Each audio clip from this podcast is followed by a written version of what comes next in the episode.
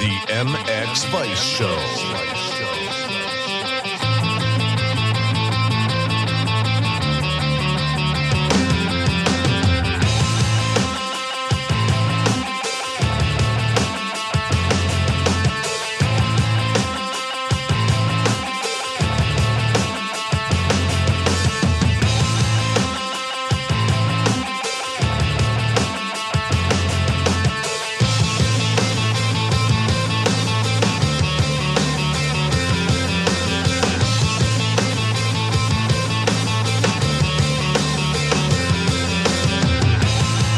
Welcome to episode number 78 of the MX Vice Show podcast, coming in hot after the MXGP of Czech Republic.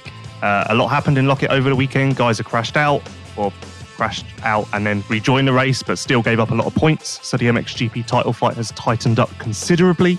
That'll be discussed on this show. MX2 will be discussed. Some other incidents will be discussed. Silly season will be discussed because we haven't even touched on the Kawasaki thing, which we kind of alluded to last week, but didn't quite get to. So, a lot coming up in uh, episode 78 of the MX Vice Show podcast. As always, we'd like to thank Fly Racing, Leatt, Planet Moto Holidays, Brox Racing Parts, Technical Touch, KYB, Even Strokes, MXGP TV, Backyard Design UK, Asterisk Knee Braces, Armour Nutrition, and Blenzel Oils. This is part one, and uh, that is presented by Fly Racing. Fly Racing has redefined expectations in safety and performance with the Formula helmet.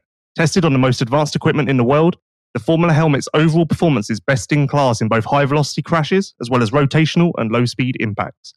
Featuring Rheon technology, Conehead EPS, and a 12K carbon shell, the Formula's Advanced Impact System, that's AIS, introduced a new approach to both protection and weight reduction. Weighing only 1290 grams, we believe the Formula to be the perfect combination of industry leading innovation and ultra lightweight design. Simply put, the Formula helmet has changed the game. And it's not just the Formula helmet that's changed the game over at Fly Racing. Uh, they unveiled their 2022 line of gear, uh, Zone Pro goggle, Formula helmet, all of that good stuff on a Friday, which you probably would have seen because it was all over social media, everywhere you looked. So, um, yeah, head over to Fly Racing and you will see everything that they have on offer for the future, including a new Formula helmet, some cool youth gear, and uh, yeah, just many, many, many products for whatever your price range, desire, style, need, off road, racing, practice, like whatever you want. Fly Racing has you covered. With me on this podcast, as always, uh, he's limped in a day later than originally planned, but he's here. It's James Burfield. How's it going, James? Hello, Lewis. Yes, it's going fine. I did uh, maybe go a little bit crazy last night and uh, started drinking on uh, Tuesday night. So uh, there's that. So, uh, but everything else is good. Uh, life's good. everything's good. Just here, looking forward to doing this podcast today. Really? Yeah. Yeah, looking forward. Yeah, well, actually, there's a, a couple of points which popped up, um, which I want to discuss a little bit later in the show. Well, actually, probably in the first part regarding two MXGP riders. So, um, I have no idea what those are, but yeah, well, it's just little things which happen, which we discuss, and, and actually, I'm about to eat my words from from from last week as well because uh, they, yeah, things change quite quite rapidly. In, in I literally have no idea what you could be talking about. well, it's it's yeah. Well, should we go into it straight straight away? I don't know because if it's if it's relevant to like the leading guys, then I guess so. But I have no idea what you could be talking about. Well, last week we discussed, oh, what's Prado's chances? And, and you, you, you were kind of like right when you said there's an underlying issue here. I wasn't was sure. He doesn't seem happy, blah, blah, blah, blah. Mm-hmm. And I kind of wrote him off for the title um, because I said, no, he's out. He's not in the right headspace. So, and then what happens? And it just goes to show that if you haven't got the knowledge, if you're not there understanding and talking to the riders, um, then you don't know. That's actually a good point because at Loket, I did think to myself, oh, this is why I come to the races. Like I was kind of like, I had a little, a little epiphany. Like I've said it before, there's some races that, there's some GPs that you go to and abs- like nothing happens in at all. And I'm kind of like, well, this was a, like, this was a bit of a waste of time. But Loket, I was like, oh, yeah, okay, this is why I need to be here. Like this makes sense now. See, I, I think you uh, you undersell yourself or undersell your need to be there because I watch you. So you know when I when I'm there, I, I kind of like taking everything in, like everything, like looking. So obviously, there's not many places to stand uh, for us at MXGP. It's not like we've got an all accesses area which we can just walk Oh, I, around. in. gee, I could go into this because I had some Twitter incidents about this. Well, this is the interesting thing, right? So we. We- We're we're designated to the pit lane area. We're, we don't get given. Uh, Wait, did you uh, see this on Twitter? No, uh, I don't know. I don't know what you're on about. But Okay. Weird thing for you to bring up. no, no, no. It's uh, but this is the whole Prado thing. It, like th- this this stems everything up. So it's like this is why I think like being at GPs is the difference because lo- lots of different lots of different reasons. But these are the things which I see. Right. So in pit lane, you get to talk to basically everyone. Everyone who's anyone is in pit lane. In in uh, you got the mechanics downstairs. You've got the team owners uh, downstairs and upstairs, sort of floating between. You've got industry people. you've got riders. you've got MX2 riders who are coming in to watch uh, MXGP and vice versa. Uh, you got the EMX riders who are hanging out as well. So you get to talk to a lot of people. Plus, you can talk to those riders, and they share little insights about the track, don't they? So I'll, I'll talk to uh, you know Ben or I'll talk to um, you know whatever rider it is, and they'll go, oh, actually, but yeah, when you go down to that corner, there's a real massive like braking bump which come out as catching everybody out, and you're like, oh, okay, uh, and it and lots of people offer different lots of different insights. Plus, there's like, oh, have you heard about this? And da da da. da. So there's that in, and I just think that like watching you, you're kind of okay. You're you're you're, you're tweeting and stuff like that, but you're constantly talking. You're constantly talking. You're constantly looking. And the thing which, for me, which wrapped it up was last year at Lommel. When I went to Lommel, I was watching majority of stuff on TV, and then when I went to Lommel and I got to to watch the racing, I was you could just see Geerts getting a little bit out of control. And what happened? I think he crashed about three times in the I same race. you can see that anywhere in the world. but what I'm saying is you have to be there because whether you're in pit lane or, or if we had VIP access to everything, then it would be absolutely fantastic. So we could just stroll different parts of the track and, and see different things, but we can. Um, but from where we are and who you talk to, I just think you get so much information and, and it, it, and it's so valuable being there. So yeah, so like if you ever think, oh, is it actually no, it is one million percent worth traveling, doing the miles, spending the money, uh, and be there. You've got to be there. You cannot get this information, you cannot get these insights, and you cannot see what you see. On a couch. It's that simple. Because if it if it was, it'd be brilliant because we'd save fifty grand a year. Well, that is quite a tangent. But but Clearly, something's happened for you to be very um, passionate about this. the Prado thing because Okay. it's like this stems from Prado because it's it's like you know you're there you're there you're getting the information you're talking to him and and it's like I'm sat I'm like a typical Facebook guy who's sat on the armchair going oh let's write Prado off. And and I, I, and and it really bugs me sometimes. Maybe it's turned into a grind my gears because I get to see other Facebook comments like oh Infront's killing the sport. Kawasaki's out. It's like hang on a minute. They've not even announced who they're going to. It's not that Kawasaki hasn't said they're wrapping up. They're just saying they're moving to a different team. It's like it's like a a, a, a manager um, is not delivered for for ten years at a Premiership club. Uh, actually, if he doesn't deliver for about two years, he gets sacked. But so basically, Kawasaki's looking for to, to win uh, a world title. They haven't won for the last thirteen years, so they're probably just exercising their right to try something new. In football, in other sports, this is perfectly normal. Oh my god, literally, the shit I've seen online with like Facebook going, people on Facebook going, oh my God, influence killing sport, uh, it's all over, this sport's going downhill, blah, blah, blah, blah. It's like they're changing team. Nothing's changing. If anything, there's going to be probably more resources put in. It's like, it, it's, Are you okay? no, it's just, Okay. I just see, I, I was at home and it is kind of like these things dawned on me and I think I needed to share. I feel Did you actually now. watch the race? Yeah, yeah, I did watch race, okay. yeah. Okay, that's Yeah. Good. No, but it's like uh, you, you know, you it's like the build up to the race, and it's like after the race, it's like the shit I get to see. So it just frustrates me sometimes because it's like, and do you know what it is? It's people from the UK. Hmm. well, And I, I, I- you know, I'm I'm British, I, I, but sometimes the stupidity of people just blinds me, absolutely blinds me. But anyway, that's my rant. That's my rant, and that's my uh, little insight about why you should go to a GP before you actually uh, make an assumption. Because I was wrong with Prado. You know, oh yeah, that's where you. This is where this all started from. You were exactly wrong with Prado. this this whole Cedar Prado just literally was like onion layers for me because it was like, how wrong can I be?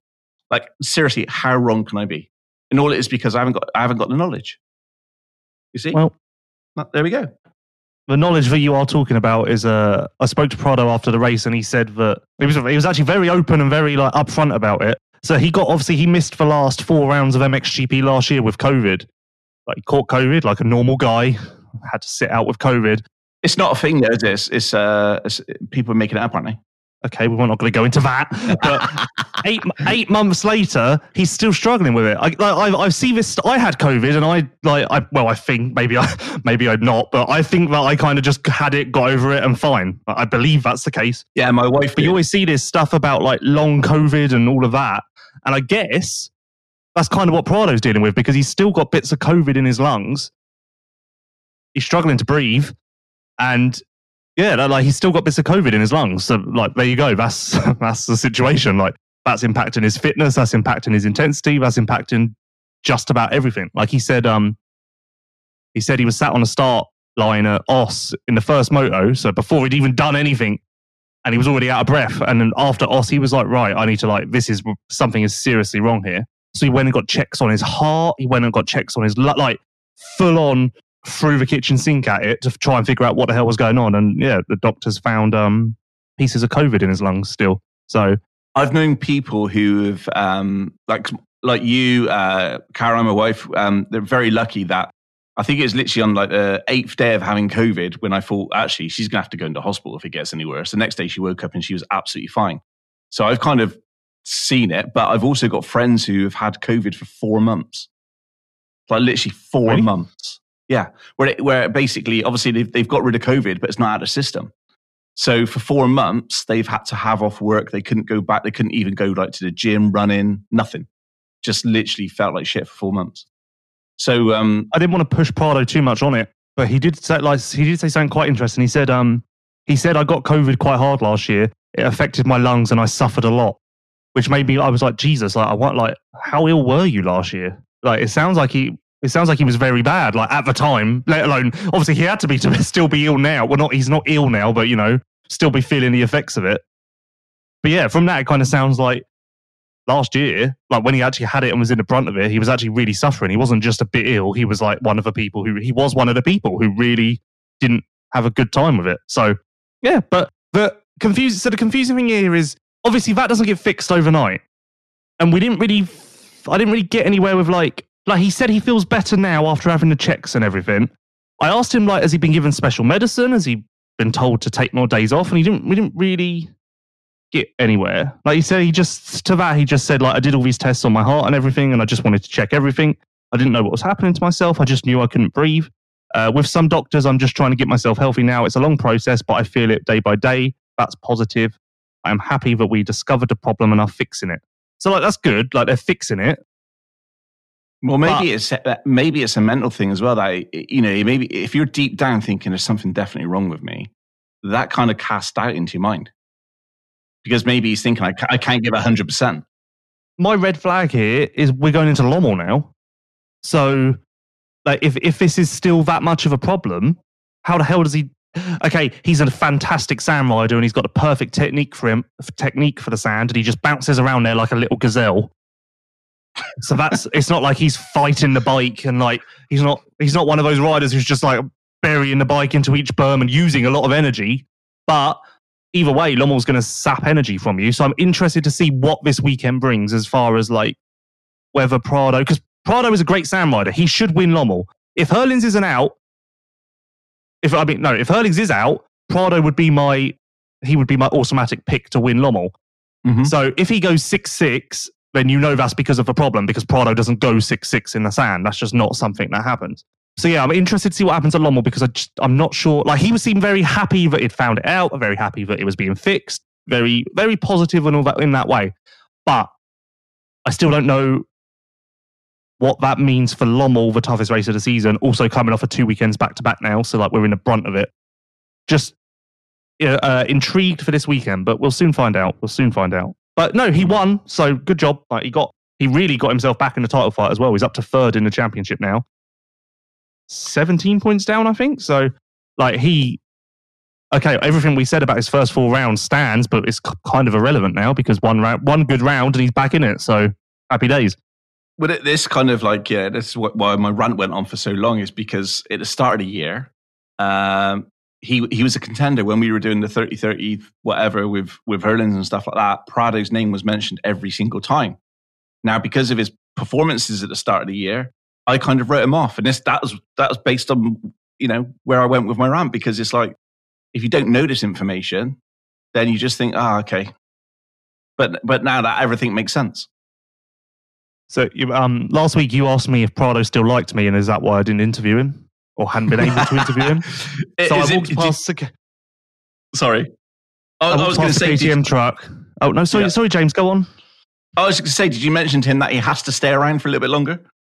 No, I said so. I walked past the KTM truck and I saw him, and I went. I kind of like gestured to him to come over, and like doing like I kind of mouthed to him like interview, and he he shrugged his shoulders, and he came over to me and he was like, ah, didn't come by the first four rounds, and now I've won and you want to do an interview? And I was like, no, no, no, no, no, no. this is your fault. I was like, I've been trying my bloody hardest to find you. It's not my fault you get off your bike and go straight home. And he was like, ah, bad weekend. I just want to go to my sofa. And I was like, exactly. This is on you. I was like, I'll t- I was like, remember 2019? Every single week I interviewed you, and he was like, yeah, I was winning, and I was like, I don't care. I'll, I'll much happily talk to you on a shit day. So obviously all joking. So yeah, yeah. Funny. So that's the thing. Bad, bad race. Go back to the sofa. Yeah, but like so, I was very happy that I managed to interview him because that was a that was kind of a big hole in. Like if we'd gone another week without discovering this, it kind of would have been like. Yeah, like, I'm glad we so did. I'm glad we got to the bottom of it. Yeah, I'm going to sleep way easier tonight. So, so Prado 17 points down. That's fine. Like he's all good. Brilliant. He's back in title fight. Nothing to see here. Cairoli uh, was second. I feel like we should go to him next. Um, he also actually had some interesting things to say uh, after the race. So he, so he's he's struggling with first motos quite obviously. Like he went six one at uh, Loket. He went eight one at Oss, and actually the other three, the first three rounds, his first motos weren't that bad. But at the moment, um, the first motos are definitely kind of the black spot on his record he's he just says he's struggling to get like revved up and get that intensity for the first half of the first moto, which I said, well, is that a problem with a one day format? Like, is that a one day format thing? Because like, if you, if you had a full Saturday with a qualifying race and everything, would you then feel better for the first moto? And he kind of just went into, no, I don't like, I don't like the two day format. I don't like, I prefer the one day format. I don't like the two day format. Uh, fuck that. Blah blah blah. And I was, I was like, well, no, yeah, okay, you don't like it, but that doesn't really answer the question. Like, is that the reason yeah. For your like, it doesn't matter whether you like it or not. Dude, but is that is that the reason for your struggles in um first moto? So maybe that is that maybe that is it because that would make perfect sense. But it, it is true at the moment. The first motos are not. The thing is, he's not riding bad in the first motos. It is just the first couple of laps of the first moto are letting him down. Like by the end of the first moto at Oss and at um, Czech, he was like on it. Like he was faster than Coldenhoff, Seewer, the guys in front of him in that first moto. He just couldn't do anything because that track was just like a parade. I'm pretty sure I, I, I could have got a whole shot and just ridden a wide bike.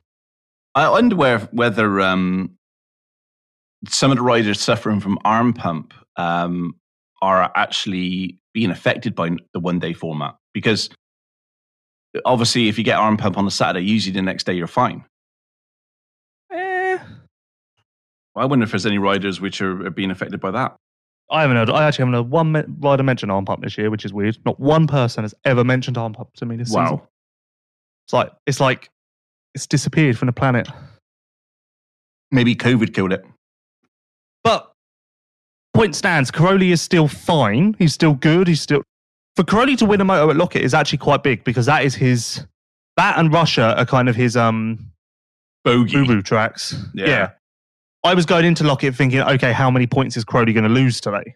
So, okay, he's 11 down now. If he can make use of Lommel and Latvia as he should as a known sand guy, and I don't think any, on paper, Cairoli is a better sand rider than Gajser. Like that's, I don't think there's any debate there. If he can make use of the next two weeks, then he could have the red plate here shortly, which definitely be exciting and interesting. But um, Time will tell. Although I say Cairoli's a stamp it better sand rider than Gajser, but he did say again, like he only uh, before he would spend six months of a year in Lommel. Nowadays he spends one or two months, and that does his technique in the sand does suffer because of that because you have to ride it every day to kind of have the muscle memory of riding in a deep sand. Yeah. So that's an interesting one to watch this weekend as well. Whether he comes out as the sand Cairoli or he struggles a little bit, and maybe maybe that's it. Maybe the first moto is a bit bad for him this weekend again because he's getting into the Lommel flow, and then by the time the second moto starts, that muscle memory's kicked in, and he's like, okay, yeah, I've got this. Wouldn't surprise wouldn't surprise me to see Cairoli go four one again this weekend or five one or something. Something to think about for the uh, the MX manager enthusiasts out there. Oh yeah, we need to talk about that.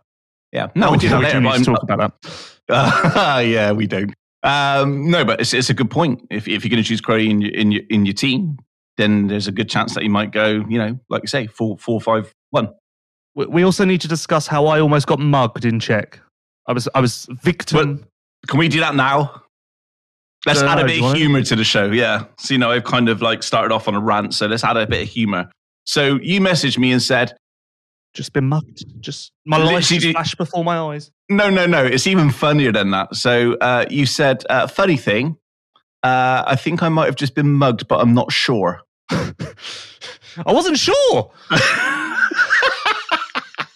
when I when I seen that, it was like a little bit of panic and then just a lot of laughing. No. So so we've obviously got like we're obviously driving around with a lot of like equipment, camera equipment, laptops, blah blah blah. So obviously a lot lot of money that you'd want to protect. So whenever we stop, whenever we have for stuff in the car, like one person waits in the car while the other two go in the shop, and then the, like and then the other person goes in the shop when someone returns. You know, like set up like that. So the other two went in. Huh? Uh, we- and for those that have only just listened to the podcast, it's because we've had uh, 50 grand's worth of stuff stolen before. Yeah, we used to be too trusting. We used to think there were only good people in the world, but turns out there's not. So I waited in the car at a Czech supermarket before going to the track on Friday, and I was just sat there jamming, listening to my music, loving life, fucking living the dream. Jamming. I'm a Barbie Um, doll. And then out of nowhere, this bloke, this Czech bloke, comes flying up to my car window, like my driver's window, very like hastily, and like knocked on the window and started like aggressively, like minorly, like very assertively. That's would be the right word. Assertively telling me something in Czech, and I was like, um. Uh, Anglaise, Anglaise. Like I didn't English, no. Um, and uh, so he was he was like blah blah blah blah blah blah blah blah blah blah blah blah and I was like, oh, just don't mean, I don't really understand. I don't understand, mate. English, English. And then he went he went to open my car door, like he pulled my car door, and I slammed it shut and locked the door because I was like, whoa, what are you doing? yeah. I'm all for having a chat. I don't see how you opening my car door comes into the factors into this conversation. so I, I slammed it shut and locked the door and continued to just look at him and go English, English, and um, and then he got, took his backpack off his back, unzipped it, and then like playing a game of charades, like kept pretending to empty his bag, pointing at me, and then putting the stuff in back in the bag, pretending to empty the bag, pointing at me. And at the time, I was just like, I literally, like, mate, I, I, I'm not in the mood to play charades, and I'm not good at it even at the best of times. Like, I've got no, I've got no clue what you're trying to tell me. Like English, English. So he just did that for ages, and like very like assertively aggressive. And then uh, in the end, I was like, I don't know what's going on. So I just looked forward. I just looked forward. I just, I, I, I just gave up. So I just, I just stared into space, stared forward, and acted like I could no longer. Basically, acted like I could no longer see him. basically, acted like he was now invisible. Uh, at what point did he go away? Uh, after two, three minutes of me just staring into space, I couldn't really like out of the corner of my eye, I could just see him like gesturing and like trying to get my attention, and I just like kind of. So then, after he walked off, I, I watched him walk off actually because I was like, "What the fuck?" So I watched him walk off, and he went and met another guy who looked just as dodgy at the back of the car park, and I was like, "Hmm, what are they? What are them two trying to run here?" So then I, I didn't really think much of it, to be honest. And then I went in the supermarket, which is having a little stroll, loving like little blah da da da da, loving life. And then I was like, hang on. Did, was he gesturing for me to empty my bags and put them in his bag? And then I was like, hang on. Was he trying to mug me? Well, this is going to be your big. I wanted to leave it to the end of the show, but I've tracked him down. His name was Dimitri. Have you got him here today? Yes, I've got him in the studio. No, I spoke to him. His name was Dimitri, and uh, basically, it, he didn't want the equipment. He wanted you. So he's a big fan, loves the show. Um, he just wanted you to autograph his bag. I was thinking about it as I was walking around the supermarket, I, and then once I once I was like, "Hang on, was he signaling for me to empty my bags and put them in his bag?" I was like, "Well, that would make sense why he aggressively opened my car door." And I was like, "Well, what else would he have been signaling?" And I was like, "Oh my god, he might like he was probably trying to mug me, but it just got lost in translation." I was like, "Well, thank God it got lost in translation because if it come up to me in English and went, "I'm here to mug you," I would have probably just rolled on my back and gone, "Okay." Rolled on my back. yeah, I've taught you, haven't I? So when you see a bear, what do you do? I would have just literally, if it like, if it come up to me in English, if it come up to me in English and went, "I'm here to mug you," I literally would have just gone, "Okay, I don't want, I don't want anything to do with this." Like, We, we, Lewis's survival skills, everybody, is if he gets mugged, I've told him to lie on the floor. yeah, but it got lost because it got lost in translation. I just didn't have a clue, and I think that was what happened. So shaken up, very very um, very fragile still. Uh, and what did your colleagues do when they returned to the car? They said that I was bullshitting. Like, and I was like, no, like genuinely, this all happened. Like, because I walked, I left the car to go in the supermarket, and I said, lock the doors because something's going on, and I don't know what. And they were like, well, it'll be fine. I was like, no, I, I, you're lucky I'm here today. like, imagine right now, I could be on the side of a milk carton. Um, yeah. It's And then, and then I'll be hosting the show. with by yourself. Although that was pretty much what you did for the first ten minutes of the show. Yeah.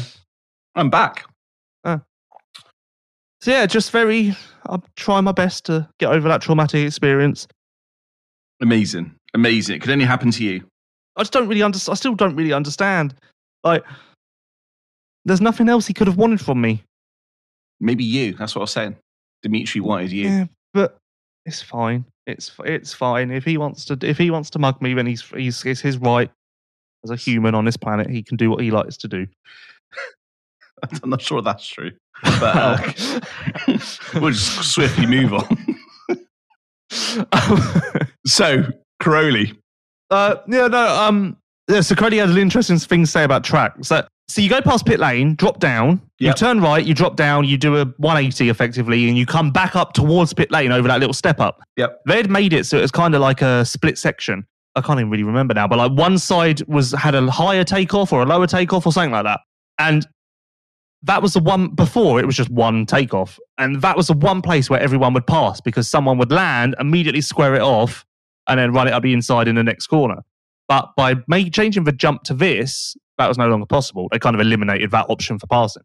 So I said this to Cairoli. I was like, oh, yeah, like what? Like this track's always been hard to pass on, but they're making weird decisions which are making it even worse. And he agreed and was like, blah, blah, blah.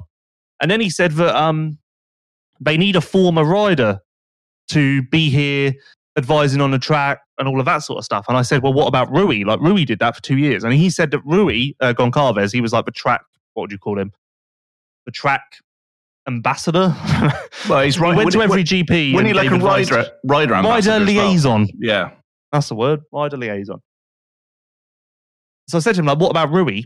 And he said that Rui had the power to tell them what to grade and what to water on race day, but didn't have the power to like tell them, don't put a jump there, put a jump there, change that jump. I didn't have that sort of power. And then he dropped. Goncalves is working with him. Goncalves is on Cairoli's payroll. What? Yeah, G- Goncalves is um, helping him with training and lines on weekend. And to be fair, I'd seen Goncalves in Mata, no, uh, no, in Maggiora and Oss wearing a racer t-shirt, and I was like, hmm, you look very corroded up. And I was like, maybe he's just a fan. But no, it turns out why. Uh, yeah, he's uh, he's fully like involved in Cairoli's program this year, like training lines, Wow. That's spotter. That's kind of how have you not hit that bombshell button? Well, I don't know. that is Planet Moto Bombshell of the Week, isn't it? Uh, no, I think we'll think we'll just see what happens. We'll see what happens. We'll move on. We'll, Jesus. we'll, we'll hit it when it's time. Um, that's huge news. Is it? I don't think it was that big. I think it is. Wait, Oh, But Hank, what's Cairoli? Thirty-four. uh, yeah, sure. Well, he's got a few world titles to his name. He would. I, I just find the whole No, the concept you- interesting. You had a go at me about this last year because I there was someone training. Vlaanderen was getting trained by someone, and I said the same thing. I was like, well, Vlaanderen was always a better rider than him, so how can like? And you and I got in trouble that, and you had a go at me and said, "Oh, that's a stupid opinion." So But it's a stupid opinion because obviously uh, you haven't got to win a world title to. Look, look at a, ma- a football manager. A football No, I- manager I look hasn't look got to be a great player um, to be a really good manager. So yeah, that's just how shit works. People see things differently. But I just think that's um, yeah. I like. I want to know more. I, I kind of want to know how this c- happened. Can, can well, they're, they're good friends. They're really good friends anyway. Like this Okay. isn't a this isn't a. Mm, I wonder what that Rui guy's up to. Like Rui and Cairoli have always been really good friends, so it's kind of Oh, a okay. friend helping a friend. Right. Okay. But no, it's interesting. Weird that Cairoli didn't ask Tommy yeah.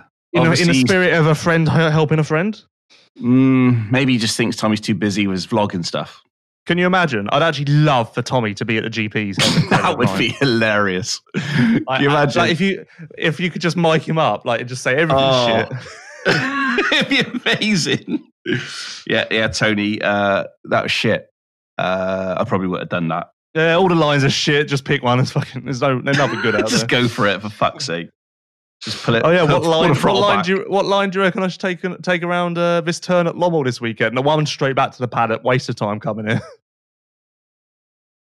Yeah, uh, it's the, the Cairoli thing's interesting. It's, it's going to be interesting to watch him uh, evolve throughout the season. See if he can get that 10th World Championship. I'm just going to double check this quick because I don't want to speak out of turn because I was told not to tell anyone this. That's but I not like. It's, I believe it's now um, public knowledge. Yes. So two weeks before Russia, three weeks before three weeks. Let's say no, probably a bit more than that. Uh, let's say three to four weeks before Russia, Seewer tested positive for COVID, and he told me not to tell anyone. But now he's blurted it out. It seems because on MXGP.com he says the start to my season wasn't at all what I expected. Just before we started, I was in good shape and stuff, but I tested positive for COVID. So I can now say this. Like all this stuff where it's been like, oh, slow start, like, oh, what's going on? Like all of these interviews I've done with him, he's had COVID, he had COVID just for season, so he's another one. Uh, but I don't think he's had. Uh, I don't think he's had long. He's not. I don't think he's really like dealing with effects from it, like um, Prado. More so just the fitness that he lost and the, like that sort of stuff, that sort of side of it. But that's why he had a slow start to the season, and obviously he's really come around now. He was really good at Oss and really, really good at uh, Lockett. I would even say that he should have won that second moto. I think Yeah. he was the fastest rider. But Yeah, it's looking Lockett, good. so you just parade your way around there. So he's going to be really good moving forward, and actually, you can expect him to just keep on climbing up the championship. He's up to fifth now already. So the Seewer din- dynasty is um Back on coming track. true. Slow Yeah. start, starting to already claw his way up. Claw, And he's actually only 23 points down on Febvre in fourth and 26 down on Prado in third. So Yep. it's all coming around for Seewer. Uh, And Coldenhoff was also um, was also good. 4 4, steady, consistent. Still a bit beat up after his um, Oss crash. So I don't think he really had the highest hopes in the world. Uh, uh, He- he's he's really impressed me this year. I know he had a bit of a slow start, but I'm really liking what I see. I think he's he's just going to get better each week. Does he win a GP this year? I think he does. I think he's shown enough. Definitely think he's shown enough. I mean, he's had two seconds so far, so it's not it's not out of the realm, is it? It's Yeah, I but can two seconds in a moto is quite different to two seconds in a GP. yeah, I, I, yeah, I genuinely think he'll he'll take a GP win this this year. Hundred percent. Time will tell. Time will tell. No, I think he will. I think he will. Um, things are just, it's amazing that one week and things look a little bit different. It's, I mean, that's just, you know, it's a testament to the actual um, MXGP class. how Well, thank God they change. do. Because if guys who had gone 1 1 at Lockett, I would be basically checking out. Well, we, uh, we, can we talk about that now? Because that was my other thing. What? Like, you go again. You just run off and do your thing. Well, no, it's we we've kind of been calling it since since the start of of the the year. It's like every rider has their little thing, and, and we've seen guys that get away with these things like time and time again. And that one just caught him out. Um, the weekend, and and, and we've seen it. You know, I think he got up in what's it, twenty third, twenty fourth, or something like that. Other than that. Was it? And he, Well, I, well, I guess he got up in that, but then he went into pit lane. yeah, um, certainly worked his way back. So fair play for clawing back the points. But again, it just goes to show, you know, one mistake, and you know everybody's back in the hunt. And and it did make me laugh because uh, on the TV, like Jeffrey Herlings was obviously watching, and you could imagine him thinking, "Oh, here we go. That's exactly what I need," because that helped out Herlings massively. The thing is, guys have still got off with that very well. Oh, Like, absolutely! Jumped He, straight he was up. on his feet before he'd even finished crashing. It's like he's a gymnast. It's I've, I've never known anything like it. Like, shouldn't he be in Tokyo right now? Yeah, exactly. He he had gold for the vault.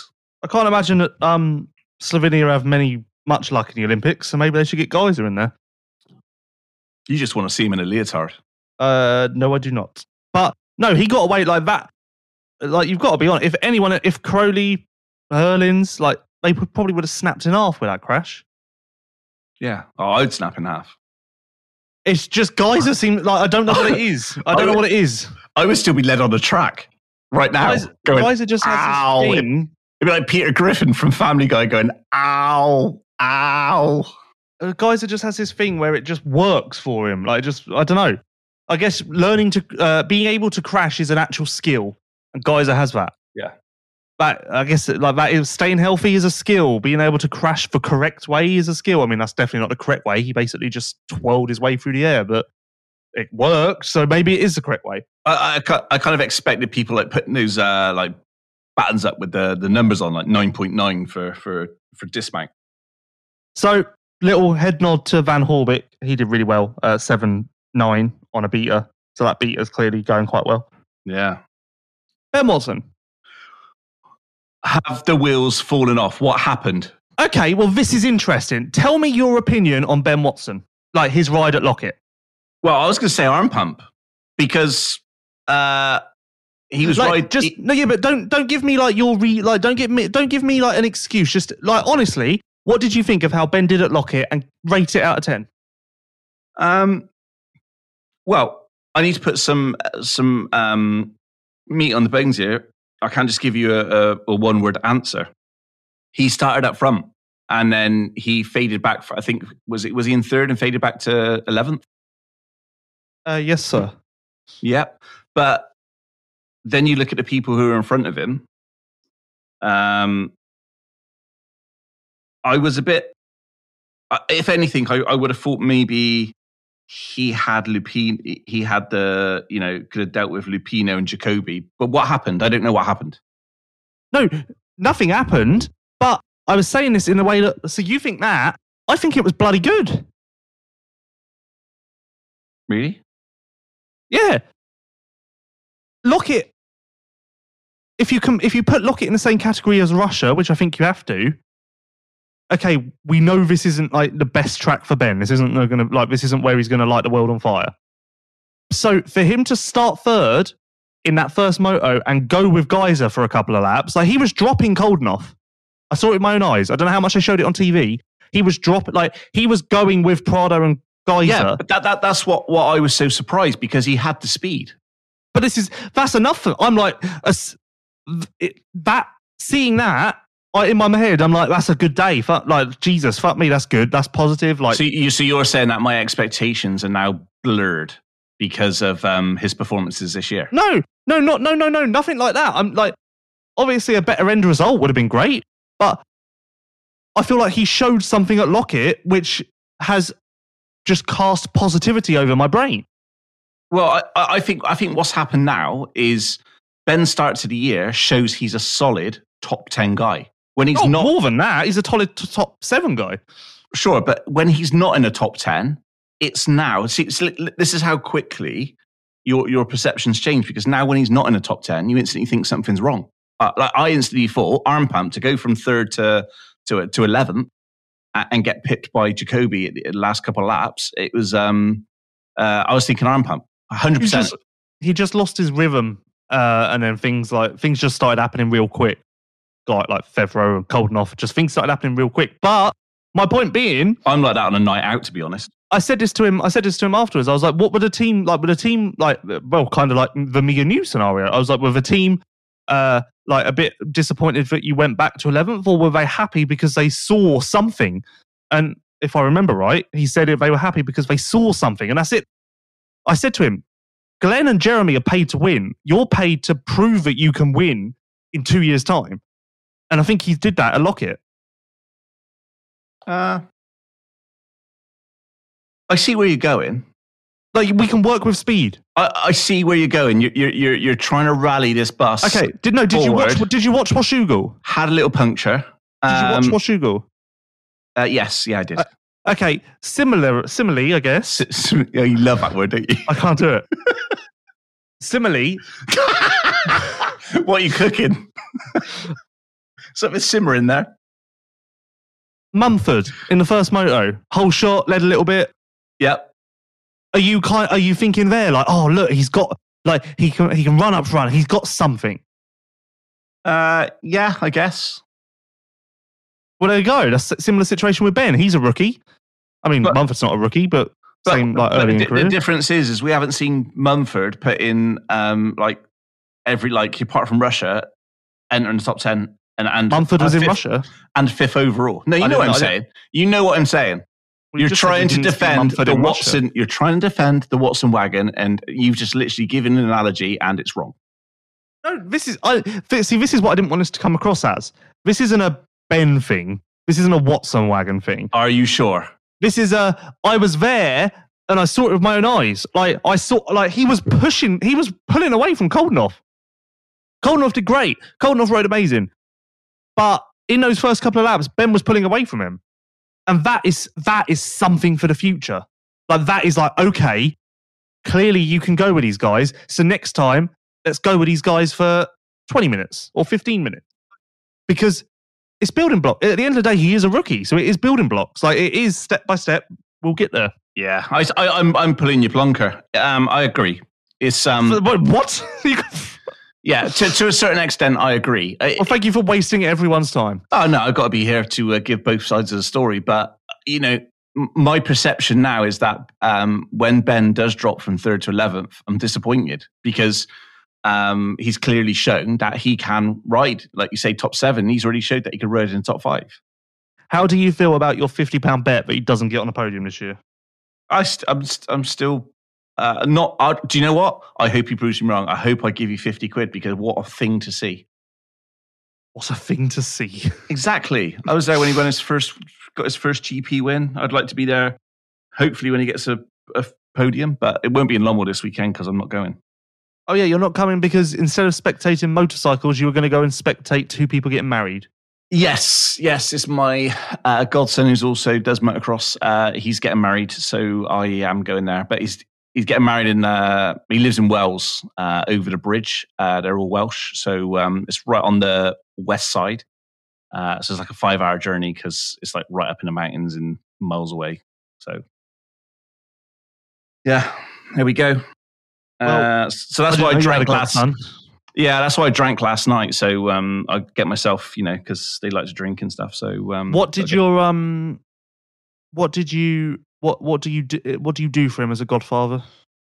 No, look out for him. I actually took him to uh, when he was eighteen. Uh, his present was to go to the uh, Denver Motocross of Nations, uh, and I got him. Uh, well, I didn't get him, but um, basically, I managed to get some uh, tickets for Red Bull VIP. Um, and I took him for the whole weekend, and we got to hang out with basketball players and, and shit. And uh, we didn't know who they were, but they told us they were basketball players. They're really tall, and um, yeah, it was it was pretty cool. Uh, so um, Well, that is an acceptable. That is acceptable.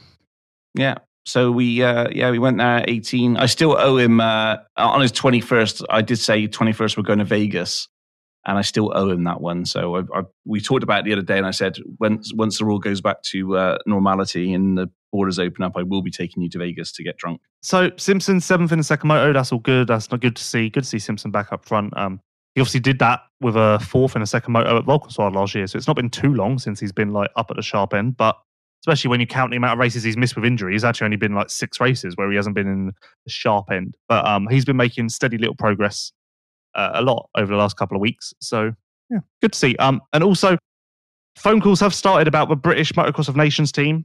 A lot of a lot, uh, fifty percent of riders have been contacted. Simpson is not one of those. So, Weird.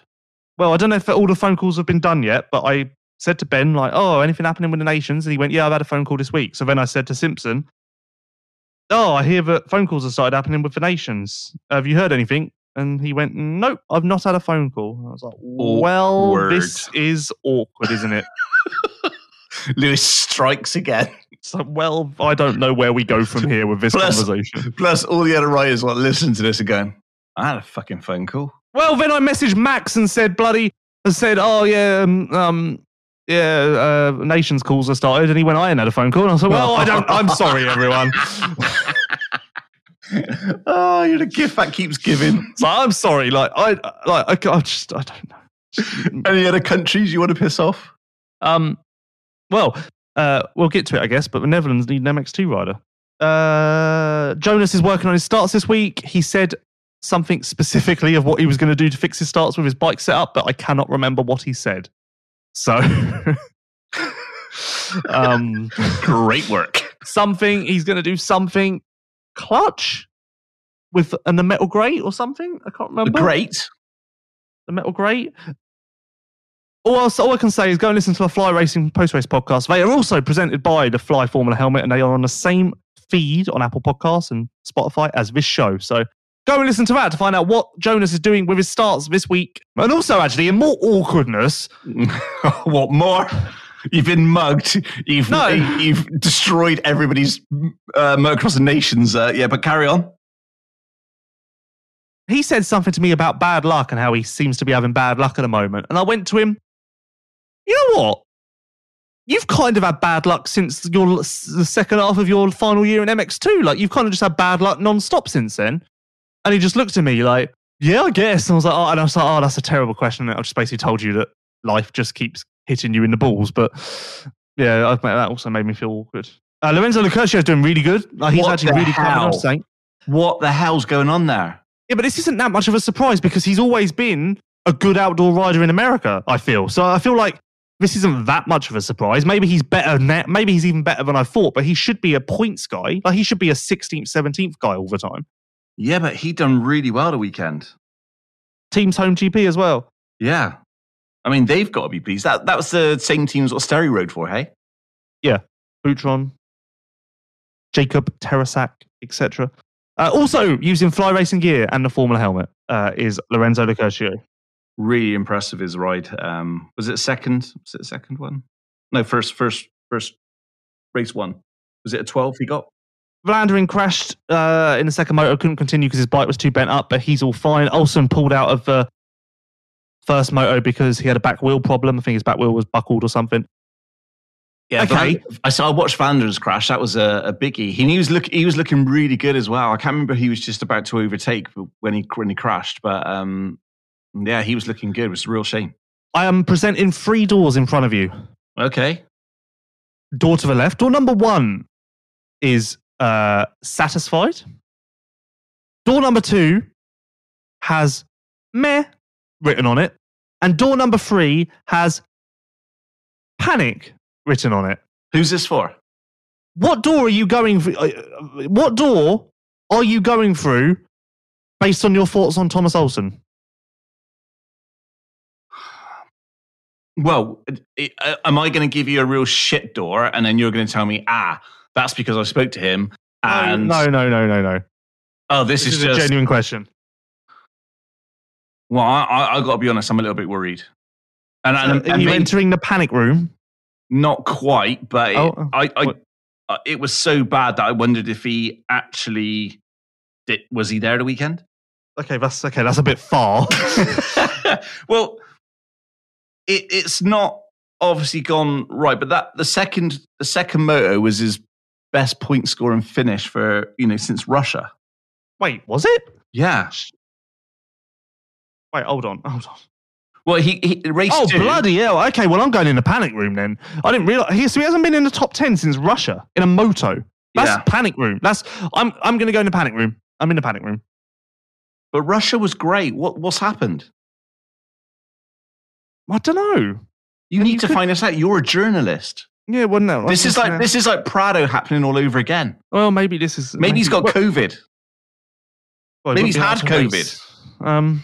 Okay, I'll I'll see what that'll be my new thing for this weekend. But he doesn't really give much away in interviews. But I don't know. Yeah, like it's just been a bit meh. But like, there's been nothing. There's like what we were saying then with Ben and his like, okay, the result maybe wasn't great, but he showed something. I feel like since Russia, he hasn't. I have barely noticed Olsen. Like he hasn't showed something. Like we, we I, I think most people expected Olsen to be as good as Ben, if not better. And he's certain, like Ben is far and away clearly the best rookie right now. Clearly, no doubt about it. I won't even entertain an argument. Yeah, well, there's eight, 18 points separate them at the moment. So I'm surprised it's not more than that, but then I guess that comes down to Olsen being really good at Russia and Ben only scoring one point. exactly, yeah, um, yeah. If, if if Russia had been a little bit different, I think it probably would be double the points. But um, definitely a conversation that you need to have, Okay, I'll add that to my list. please. But yeah, no, just like it's not going. I'm not panicking. I'm not panicking yet. I'm just in the middle door. It's just nothing's really happening.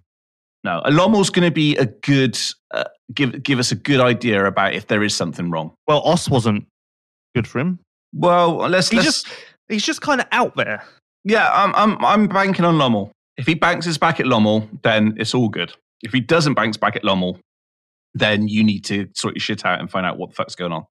Sterry uh, rode with rode the final two laps of Moto One without a seat. He was sat on the ECU. Said he Okay. never wants to experience that again.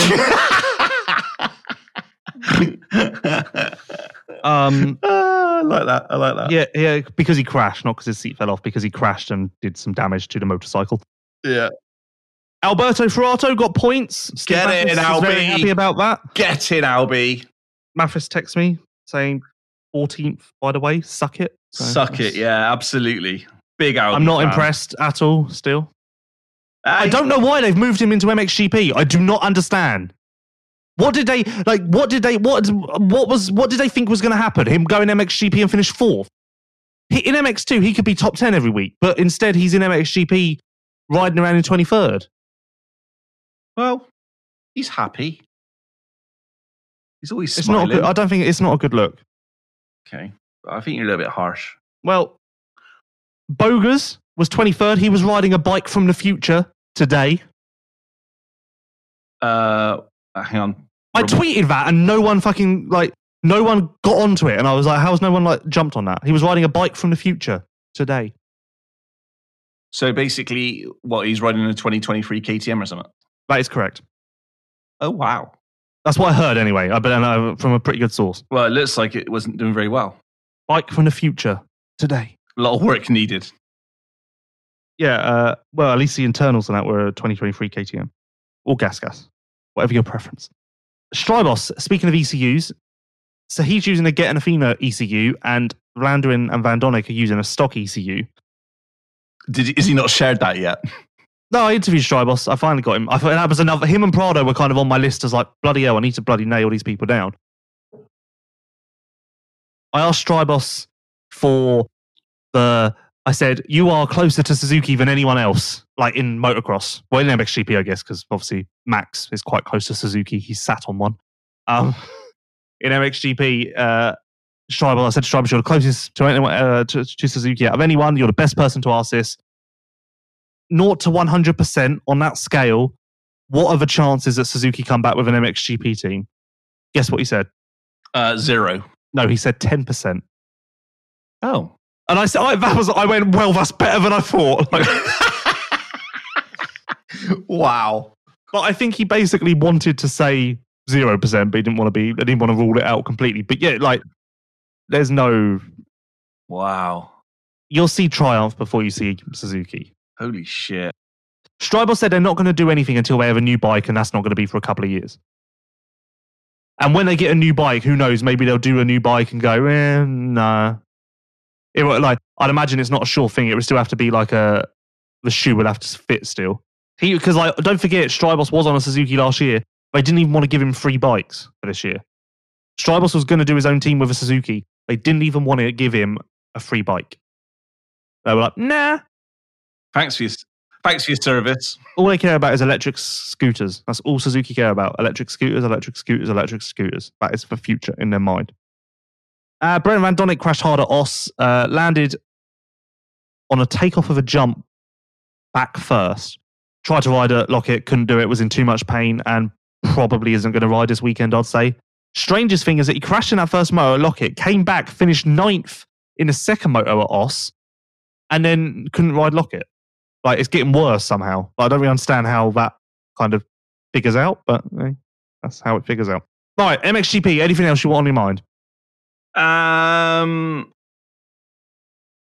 mm, uh, no, I think you've ticked off uh, everything. Obviously, Jonas. Uh, but you did you speak about Jonas? Yeah, we spoke about Jonas. Okay, yeah, no, we're all good. Okay. Well, I think then that has been part one of MX Vice Show, episode number 78, presented by Fly Racing, the Formula helmet, and the all new 2022 line with something for everyone. Really is something for everyone. Fly Racing offer just about everything your heart could desire, and also not only product wise, but also style wise. Whether you want clean or jazzy or whatever you want, there's something for everyone at Fly Racing. And also, Fly Racing has redefined expectations in safety and performance with a Formula helmet. Tested on the most advanced equipment in the world, the Formula helmet's overall performance is best in class in both high velocity crashes as well as rotational and low speed impacts. Featuring Rheon technology, Conehead EPS, and a 12K carbon shell, the Formula's advanced impact system introduced a new approach to both protection and weight reduction. Weighing only 1290 grams, we believe the Formula to be the perfect combination of industry leading innovation and ultra lightweight design. Simply put, the Formula helmet has changed the game. And just remember to check out the Fly Racing 2022 line. You can do that by just heading to flyracing.com, and there you will find everything you could want from moto to street to snow to MTB to BMX, like just whatever you want. Fly Racing does it all. And obviously, not only is there a Formula helmet, there's a Formula CC, and now there's a Formula CP as well. So the Formula helmet is there are many options with even the Formula helmet. I cannot even express everything Fly Racing do exceptionally well. And also, thanks as always to Fly Racing, of course, Leatt, Planet Moto Holidays, Prox Racing Parts, Technical Touch, KYB, Even Strokes, MXGP TV, Backyard Design UK, Asterisk Knee Braces, Armour Nutrition, and Blenzel Oils. We'll be back in five minutes. You are listening to the MX Vice Show. Known for producing the world's most effective neck braces, Leatt continues to evolve and can now protect riders from head to toe. No matter whether it is their new for 2021 4.5 boot, which offers advanced technology at a mid range price point, or the all new 7.5 helmet that comes with free Leatt bulletproof velocity goggles, Leatt has you covered. Shop Leatt's extensive line of off road gear on www.leatt.com. Prox Racing Parts supply genuine replacement products which meet or even exceed OEM quality. All parts are manufactured to highest quality standard at state of the art manufacturing facilities around the world. Hence why everything that Prox Racing Parts offer exceeds the high level requirements that all motocross riders require. Many of Prox's parts are actually made by the same suppliers to the OEMs. Head to pro-x.com now to learn more. Even Strokes is the newest e commerce store in motocross. Built by motocross enthusiasts, Even Strokes understands your need and offers all of the products you need for a weekend at the track. Shop now for Yoko, Alpinestars, Fast House, and more at evenstrokes.com. Leatt, protecting riders from head to toe. Check out leatt.com for more. Fly Racing has redefined expectations in safety and performance with the Formula helmet. Tested on the most advanced equipment in the world, the Formula helmet's overall performance is best in class in both high velocity crashes as well as rotational and low speed impacts. Featuring Rheon technology, Conehead EPS, and a 12K carbon shell, the Formula's Advanced Impact System, AIS, introduced a new approach to both protection and weight reduction. Weighing only 1,290 grams, we believe the formula to be the perfect combination of industry leading innovation and ultra lightweight design. Simply put, the Formula helmet has changed the game. The MX Vice Show. Welcome back to episode 78 of the MX Vice Show podcast. This is part two, as always, thanks to Fly Racing. Hitachi KTM, fueled by Milwaukee, were using their gear, their Formula helmet, and more at Lockett over the weekend, as they are all season. So was Lorenzo Locurcio en route to a career best MXGP result. Uh, Leatt, you'll find FNH Kawasaki in Leatt boots and Leatt gear. And also the TBS Conversions KTM team, uh, Rick Elzinga, he won the previous EMX 250 round at Oss, used Leatt head to toe. So that's helmet, that's goggles, that's gear, that's boots, literally head to toe. And also, don't forget that Leatt do some pretty darn good knee braces that are available now. Planet Moto Holidays, get to Spain, go to Spain. Why wouldn't you want to go to Spain? Prox Racing Parts, you want to be factory, but you're not factory, choose Prox. Technical Touch KYB, factory suspension on your bike, no matter your level or your country or your place of residency. Even strokes, support James. Just support James. Bless James. Just do that. MXGP TV, you'll use that to watch Lommel this weekend. Backyard Design UK, Tommy Searle. Just Tommy Searle, who won the MX Nationals at the weekend. So look at him go. Asterisk knee braces. Tim Gajser uses those and they saved his knees as he twirled through the air in Czech Republic. Armour Nutrition. Conrad Mewse uses that when you talk about Conrad Mewse. And Blendzall Oils, who are making a big old push in their return or resurgence in motocross. This is part two, and it is presented by Technical Touch. With an air oil separated closed cartridge design that is well known in the MX world, the KYB factory kit suspension from our friends at Technical Touch was perfected on one of the toughest tracks in the MXGP series. You too can experience the best in suspension, like Jeremy Seewer and Ben Watson, and close to home too. Visit technical-touch.com slash KYB-authorized with a Z hyphen dealer to find an authorized KYB by Technical Touch dealer in your country. Take your ride to the next level. And uh, do that. Visit, visit that link and just have a little look at what you can get for your bike in your country. Because you, t- you like this is no joke. You can get KYB factory suspension for your bike and at a bloody amazing price as well. So visit that link, check out what's close to you because they're the authorized dealers are pretty well spread out across uh, across Europe and the globe. So it will probably be a lot of a much. I'd imagine it will shock a lot of you how easy and cheap it is to get that for your bike. So visit that link. That's technical-touch.com slash KYB hyphen authorized with a Z hyphen dealer. Hi, James. Hi, Lewis. So MX2. Uh, I think I'm finally ready to announce that Tom Vialle will not be your MX2 world champion. Really? I, I mean, we, we didn't really, we couldn't really take another DNF. Oh. Like that was kind of like we were already teetering on the edge, and that's kind of like So 107 helped. points, you still feel he can't do that? 107 points. Is that what he's down? Yeah. How funny! Because leaving Loket in 2007, Josh Coppins was 107 points ahead. Wow. Because that Look was the time. you Like, remembering Josh Coppins. No, but that was the time he left Loket 107 points ahead, but with an injured shoulder, and that was the lead that he needed to protect. This time, Tom Vialle is leaving Loket with 107 points Dang. deficit, uh, but instead of protecting the lead with an injury, he is now chasing that lead after an injury. And it's funny how well works. Yeah, there we go. Yes, 107 points. You still don't feel he can pull back 107 points. No, I mean maybe. I, I just feel like I need to. I need. I'm really struggling to say the words that Tom Vialle won't be your MX2 world champion because it makes so much sense. But I feel like I do need to try and come to terms with that and move on because I'm. I, to be honest, I'm still struggling to come to terms with it, and I want to stamp him as a favourite. But if it, if it, like obviously he was second in the first moto and looked great. If he'd done that in the second moto, then bloody hell, I would be, I would be getting a championship banner ready as we speak.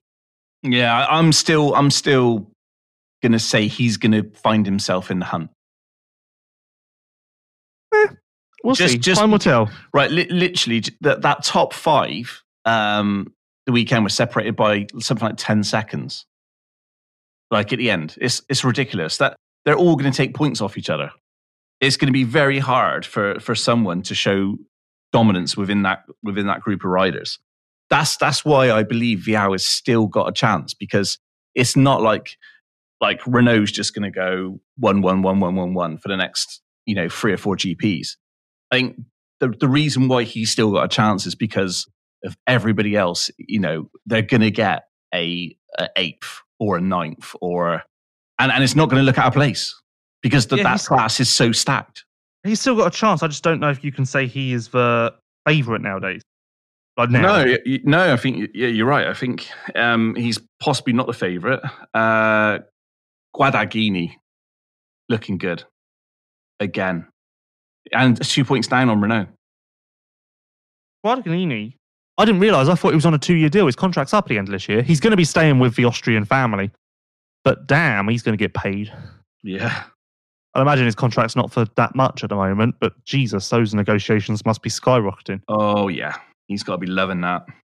I'd imagine that that first motor was particularly like um, uh, motivational or confidence gaining for him because like to beat Vialle straight up like that. Like I'd imagine for all the riders since Vialle's been out, they've been very happy with obviously winning and that success. But I'd imagine there was a part of them that kind of was like, well, Vialle is out. Like, eh, like what? What does that like? I don't like. I still don't really know where I stand. So for Guadagnini to beat Vialle when Vialle looked pretty okay, um, I'd imagine that's quite a big confidence move for him. You know, he took three wins so far this year. Uh, how many do you think he can he can take? Because if he keeps taking if he keeps taking wins like this, he's putting himself in a very very good position at the end of the year, isn't he? It's going to be it's starting to shape up now, and it, it's going to be hard. Could, do you think he could win the title this year? Yeah, We he's can't your rule it out. favorite, isn't he? Yeah, we can't rule it out. No, he does look. He's like okay. This weekend's going to be a big test because obviously Oss was a bit of a disaster. So it'll be interesting to see what he does at Lommel. But he's good at Lommel. He was fast at EM, in EMX 250 at Lommel last year. So don't expect a disaster. But it'll be interesting to see what he does this weekend. And if he nails it and is on the podium, then yeah, what is the weakness? Because I Mm. haven't really seen him crash. I haven't really seen him make a mistake. I haven't really seen him do anything dumb. Okay. Uh, Geerts is now only 23 points, no, sorry, 33 points behind. Geerts Beaten Had- 37 points behind. Geerts had a um very so-so day. I don't really understand how why he didn't move further up in the first moto. To be honest, like he basically went nowhere. He basically rode around in 12th. I didn't really understand what, but I don't. I didn't really understand why he couldn't move forward. He did have arm pump. He said like he blamed it on arm pump afterwards, but still, like Gert shouldn't be riding around in 12th. Gert should be able to move higher up than 12th like Adamo was giving him all he could handle at points, and I was just like, what? What? Wait, what? like this is why Geerts didn't beat Vialle for the title last year because Geerts had races like that and Vialle didn't, and it's kind of still there, I guess. Like, but it's not going to. You know what? Twenty three points down, you say? Yeah. No, 30, Wouldn't spot- thir- sorry, 33. Oh, okay, thirty three is a bit bigger, but still, Geerts can go. Geerts will go one one this weekend, I'd imagine, And if he does, and That's- then he'll take the he'll take the he'll take the deficit down to the tens, I reckon. yeah. Geerts is still my favourite for the title, but like Loket didn't exactly give me much confidence. No. I, I just think that class is so wide open. It really is. It really is. Like, you, you- look at Beniston coming back with a win, um, and that's put him sort of 39 points back. It, it's that, that top seven now is, is they're getting closer. Beaton needs an MXGP deal for next year. Interesting to see what he does. Still nothing. Or it's still nothing. No one signed anything for next year. Yeah, but most people, I think majority of riders are sorted, aren't they? Yeah, because they're already under contract. Yeah. Like there's, there's not really That- uh, any that's, new. that's, that's what I mean. Surely I can't believe beating still no one's knocking on that door. well, Kawasaki haven't even like announced what they're doing with a team next year. Like, like I don't know what you're expect. It's round five. Oh, we, we, No one. we, we, we know what they're doing with a team next year. Yeah, but like they haven't like that's in the early early stages. Like round. If this was a normal year with no COVID, like a lot of riders, well, a majority of riders wouldn't have contracts signed by the end of July. Like it's not. It's just. Like, it's just a normal thing. Mm. Hmm. But yeah, he does need that, and I'm still not ruling him out for the title either. If- he could have, if he could have had a second moto similar to the first moto, then that would have been very helpful for him. But obviously, um, Is, it is, didn't happen. did you and speak was- to him the weekend? Not afterwards. A lot before. I'm just wondering whether how much pressure um, that's on his shoulders now, thinking about contracts for next year and the fact no, that he, he, has to win. No? He says not at all. He doesn't have to win. Like, where, where are you getting that from? Well, I'm just saying that if if you, if you're going up as a if you're going to 450 as a MX2 world champion and you haven't got a deal, that that would just be kind of strange. He's not stressed at all. He said he knows that if he rides well, it will come. So whatever will be, will be. He's like, oh, if I ride well, it will happen. So, Ah, Happy fair days. play, fair play. which isn't wrong. No, just depends on what comes. Kay de Wolf was uh, solid again, impressive again, Yeah. encouraging again. Impressed, impressed, impressed. kind of seems like he is now a consistent top six guy. if everything goes right. Yeah. Like that's seems to be the way it kind of is trending, and expect him to land on the Motocross of Nations team as well because Roan van der Moosdijk is out with a broken scaphoid. wow. Okay. And also, for some so somewhere, I haven't actually found this, but so apparently someone's someone's put out, or Roan's put out, or Kawasaki have said that he'll be out with for three to four weeks with a broken scaphoid. I've not seen anything. No, I can't find this officially, but people have messaged me saying, "Oh, uh, they say that Roan's only going to be out for three to four weeks." A broken scaphoid is quite a. It's not a little injury. Well, it's- No. it is a little injury, but it's quite troublesome. There's not a chance. Like even if he's back on the bike in three to four weeks, there's no way he's making a nations. Not a chance. No. So No. still nothing on what the nations is going to be this year. Like whether it will run, whether it will be for GP points, whether it will be normal nations, just normal nations. Like they said by the end of July there would be a decision made, and we're pr- we're two days away. So we will see. Maybe something will be announced this weekend. But um, we will see. We will see. I'm excited. Conrad Mewse, Conrad Mewse. So he started 32nd in the first race, and then afterwards he said to me um, that uh, he should have had a mega start, but it wasn't all because of mistakes of his own doing. And then he said that they know what the issue is with the starts. It's all on him, and he's gonna like he knows what it is. He knows what the issue is with the start, so he can move forward now, and he can like figure it out and sort it out. And then he said, like, I'm not afraid to admit it. Um, it's all in my head. It's mental. It's uh, the starts is all a mental issue with me, myself, and I. Like, it's all that's that's what the whole thing is. Which obviously isn't news because that's he said the same in an interview with me two years ago. Damn. So yeah, but if, I just uh, I don't I don't know what you do to fix that. To be honest, Damn. like he started tenth in the second race and he finished tenth. So clearly he's more than capable. Yeah. He just needs a start. But but um, yeah, it's ma- definitely making it hard for himself. Is and how's his deal looking for next year? he's un, he's under contract. He's under contract, so But next year will be his last year in MX2. wow. I mean, from what it's just crazy, is From what we would have, what we've seen on a one two five, and then it, it obviously he got the he got one win in the EMX two fifty, didn't he? Before he went up. Yeah, he raced one and got one win. A perfect record. Yeah. It's like wow, where's it all gone wrong? Well, no, that's a bit far.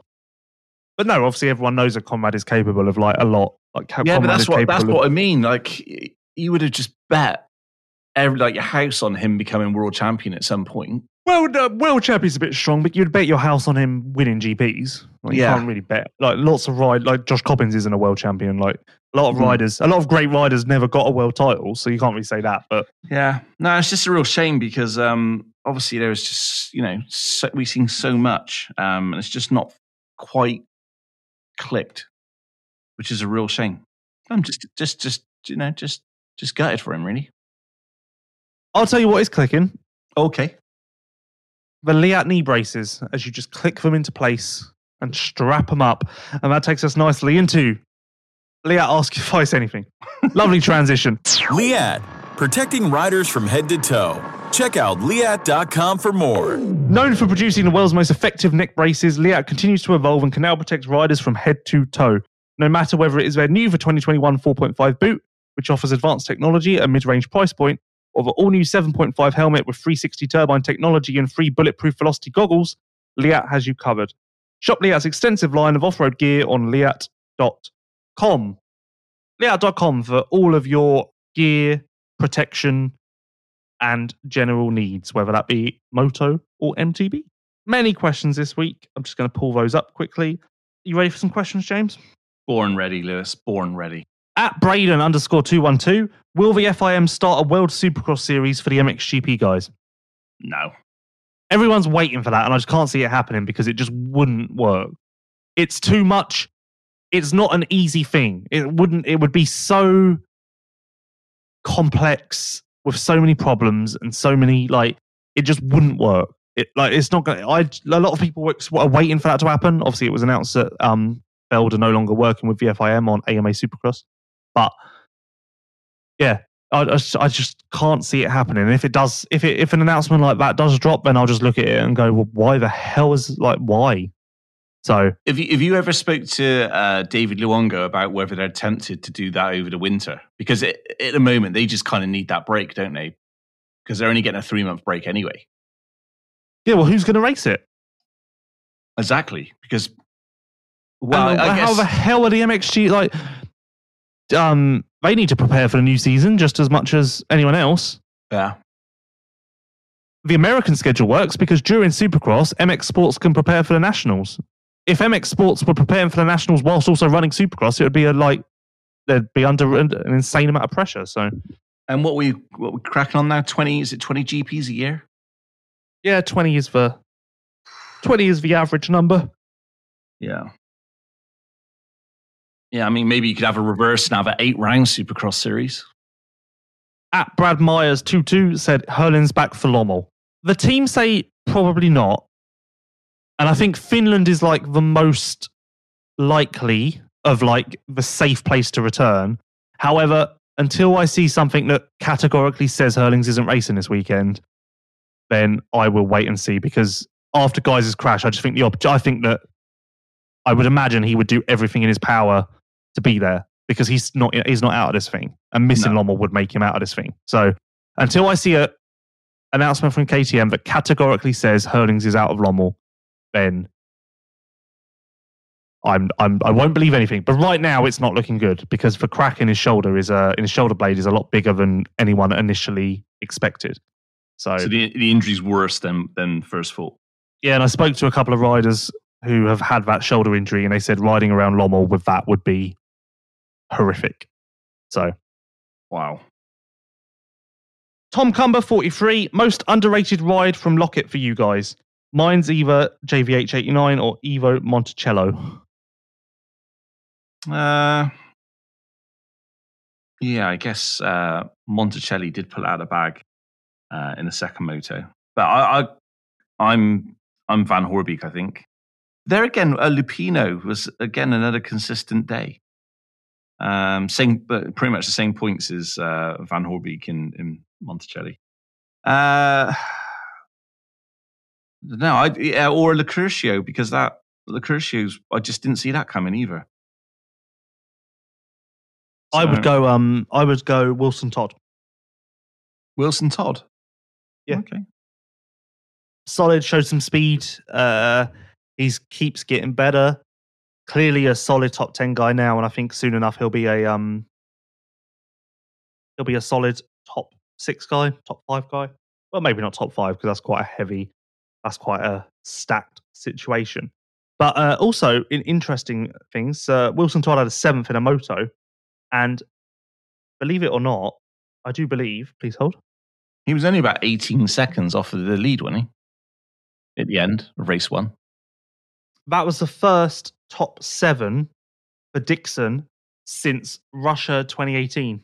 No, 2019. Sorry, Wow. and he only had one top seven that season with Sanai in that first Russian moto. Wow.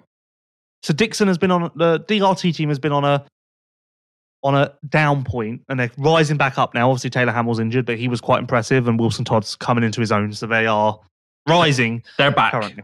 Yes. Oh, I forgot we were doing questions. I've kind of just went back into MX2 talk then. yeah, if we could return back to uh, the questions, that'd be great. Aaron Lewis two two five says no Forato interview question mark question mark. Why the hate LP? By the way, great work on the Pauls Jonass interview. There's no like. There's no um strategy with the interviews. It's just literally wander around and hope to bump into guys. Yeah. I walked past KTM and Prado was right there. And had I walked past two minutes later, maybe he would have been in a meeting and then I never would have seen him again. And then that's that. It is like uh, some riders actually will will uh, kind of message you like uh, or or Well, call you I'll over now or riders. uh, well Cairoli um, asked asked you for an interview didn't he They asked if I needed him. And I was like, yeah, sure. Yeah, in his Lambo Yeah, they were driving. Everyone left quite quick as well because um, everyone drives from Belgium or Holland to Loket, which is like nine hours, and every rider drove back on Sunday night. So everyone was out of there sharpish. I did see Forato, and I did think about asking from him for an interview, but I just was like, I don't really know what I'm, I've got nothing really to ask you There's questions, Lewis. Questions. other than actually, I should have asked him why the hell he's moved up to MXGP. Exactly, and start from there. Come on, Lewis. We expect more. At Sunderby, isn't it time for MXGP TV to increase the frame rate and maybe offer 4K resolution? James, I'm out on this one. I was there. So you watched MXGP TV? Do they not do 4K resolution? I don't think they do. I think it's just 1080, isn't it? Is it 1080? Yeah, I think it's 1080. 1080 is fine, though, isn't it? That's okay, yeah. Um, but it depends The- if you've got like an ultra high Can you watch definition TV. Supercross and Nationals in 4K? Uh, I don't know because I, I watch everything on my iPad at the moment. Um, it's very rare that I'll put it onto the big screen. So um, for me, it, personally, it's fine because I'm just watching stuff on an iPad. But I guess for those people who are streaming it through, um, uh, I could stream my iPad through my, through to my um, TV. I don't choose to, but I guess in if for those people that they they would, I, I think yeah, I think Jesus Christ, this um 2021. This is all standard. So um, yeah, come on, sort it out at 4K. At Cal Crossland 26, which MXGP riders are likely to retire soon? Ooh, good question. Um, uh, well, if you're going to say in the next, say, let's say by 2023, going into 2023, I would imagine that Strijbos would have retired, Cairoli, Cairoli would have retired, Lupino would have retired. Simpson. Yeah, because I don't like like this is. I, I'd imagine all those riders will race next year, but I'd imagine that 2023 is a bit of a stretch. I'm a bit nervous. When I, I kind of, I feel, I think Tonus maybe Do you reckon? he that concussion that he had before Ross. I think it was another big one. Yeah. Like he's fine, he's completely fine, but he's had a lot of concussions in his time, and I don't think the one before Ross was like a little. Ooh, not my head. It, I think it was a proper concussion. Yeah. There's definitely going to be a. I think. I think those rises you mentioned that they're, they're going to leave big holes in that. You know, in MXGP. I'd bet that Febvre will be gone sooner than people would imagine. Although it sounds like he's going to stay at Kawasaki next year, so maybe not. Okay. Yeah, no, tho- those would probably be the three. I thought there'd be more, to be honest. Maybe four with Tonus, but Tixier? no, he's not as old as you'd think. No, he's not as old, but it's you know, it's He's only been he's been in MXGP since 2016, so 16, 17, 18, 19, 20. This is only his sixth year in MXGP. At J.Peterson57, Matthes versus the Ansties. Discuss. That's all dead and buried now. It's all sorted. We don't need to discuss that. It's all sorted. So moving on. There's a lot of questions about that, so we don't need to discuss it now. It's all in the past. It's sorted out. Everyone's great. So um, uh, Max went on PulpMX last night to uh, clear things up. Hey, Yes, it all cleared. It all cleared up. Everyone's friends, and we're all great. Everyone's there we go. Great. So there we go. So um, just if you if you get if you get a chance to listen to PulpMX uh, last night, you can catch up with an interview from Max uh, and Or- Steve Matthes. Wait for later this week because I believe we're doing an Anstie in America podcast this week. Oof, even better. So you could have a double up. So you can listen to Pulp and then uh, listen to Anstie in America. At Schfixter420, not the most fun silly season talk, but Jasikonis' deal is up. Where does he go? He showed that he is still capable of doing well at Oss, but would teams even risk to sign him because of his injury? It's still early to tell, but it's July and there are not a ton of factory seats open. I've heard so I've heard that Febvre is going to go to the new Kawasaki team, but Monticelli isn't. Oh, So it would not surprise me if Kawasaki is Febvre and Jasikonis next year. um, Monticelli, though, wherever he goes, he's going to take a chunk of money. Yeah, but there aren't really any like Not factory, but there's what we don't know what's going to happen with standing yet, do we? no, we don't know what standing are doing. So there's the option of going back to standing. That actually isn't a bad shout. Mm. It's it's out. The rumors out there enough. Uh, Kawasaki will be a vice one. That's pretty much a done deal. And- Febvre, and it sounds and the rumor. This is more of a rumor. I haven't really heard it from anyone good, but it sounds as though Febvre will go there. So, um, Because he's under contract with Kawasaki. No, he's not. He's completely up. Really? Yeah, but there's no other factory spots. okay. Hmm. At CR Dory said, Is Finland definitely going ahead? Yes, it seems so. I had to confirm my attendance a couple of days ago so that I could be put on the government's list to avoid quarantine. So that to me says that full steam ahead, let's go. And I hear the track's already started being built as well. So I do believe that that is uh yeah, that's all that's all going ahead. Happy days. At Chris United 93, is the fate is the fate or fortune with Herlings and Gajser? Time Tim, I guess that's Tim. Tim flies off at all angles but bounces up like he's made in a lab. Herlings in the wrong place at wrong time, misses rounds. Yeah, you can't you can't make that up, can you? What does Um, that? Uh, what What does it mean? Is for fate or fortune with Herlings and Gajser? Well, fate. uh, Well, fate kind of uh, being more of sort of bad luck when fortune with with Gajser. I think I think fortune with Gajser. We've seen it time and time again, haven't we, over the last couple of years. It, it just has this uh, unique ability to um, when he does crash, he just does it so well. Just managed to, manages to to limit the the impact. But it's like um, you know, like like you say, sliding doors. That could have been uh, Monticelli landed on Gajser's back. And away we go. So, yeah, I think I think Tim's. Uh, I don't know what's happened, but he's definitely uh, he's got some some good luck. Right place, right time. At Ryan G four three seven, quite open for a couple of spots on Team GB for the MXDN this year. Who would you pick? Ooh, good. Well, I'm going to go. Um, I'd probably controversial. Uh, I'd probably go Max and Ben uh, in the 450 slots, and you still got to go with Conrad, aren't you, on a MX2? Well, if you, do, I had this conversation with someone at the weekend. If you don't go with Conrad on MX2, then you have to put a 450 on a 250. yeah, you have to because there's no other real option. but yeah, I, I, I think I think Ben Wilson's Max- not going to do it. Wilson's not going to do it.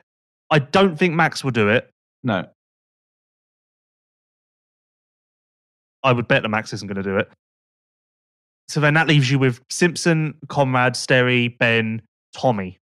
And I don't even know if Tommy would want to do it. he might do it on a 252 stroke. Well, if but and then out of those riders, if if you're not putting Conrad in MX2, Ben can get a 250 quite easily from Kemea. Simpson can't. Obviously, he's on his own team. Sterry could take Conrad's bike. Who's the other rider I said?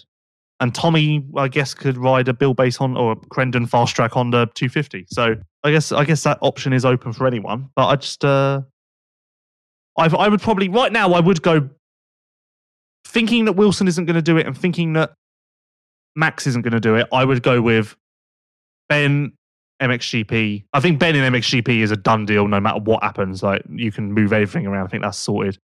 Not sorted as in done. I think just like that's the obvious pick.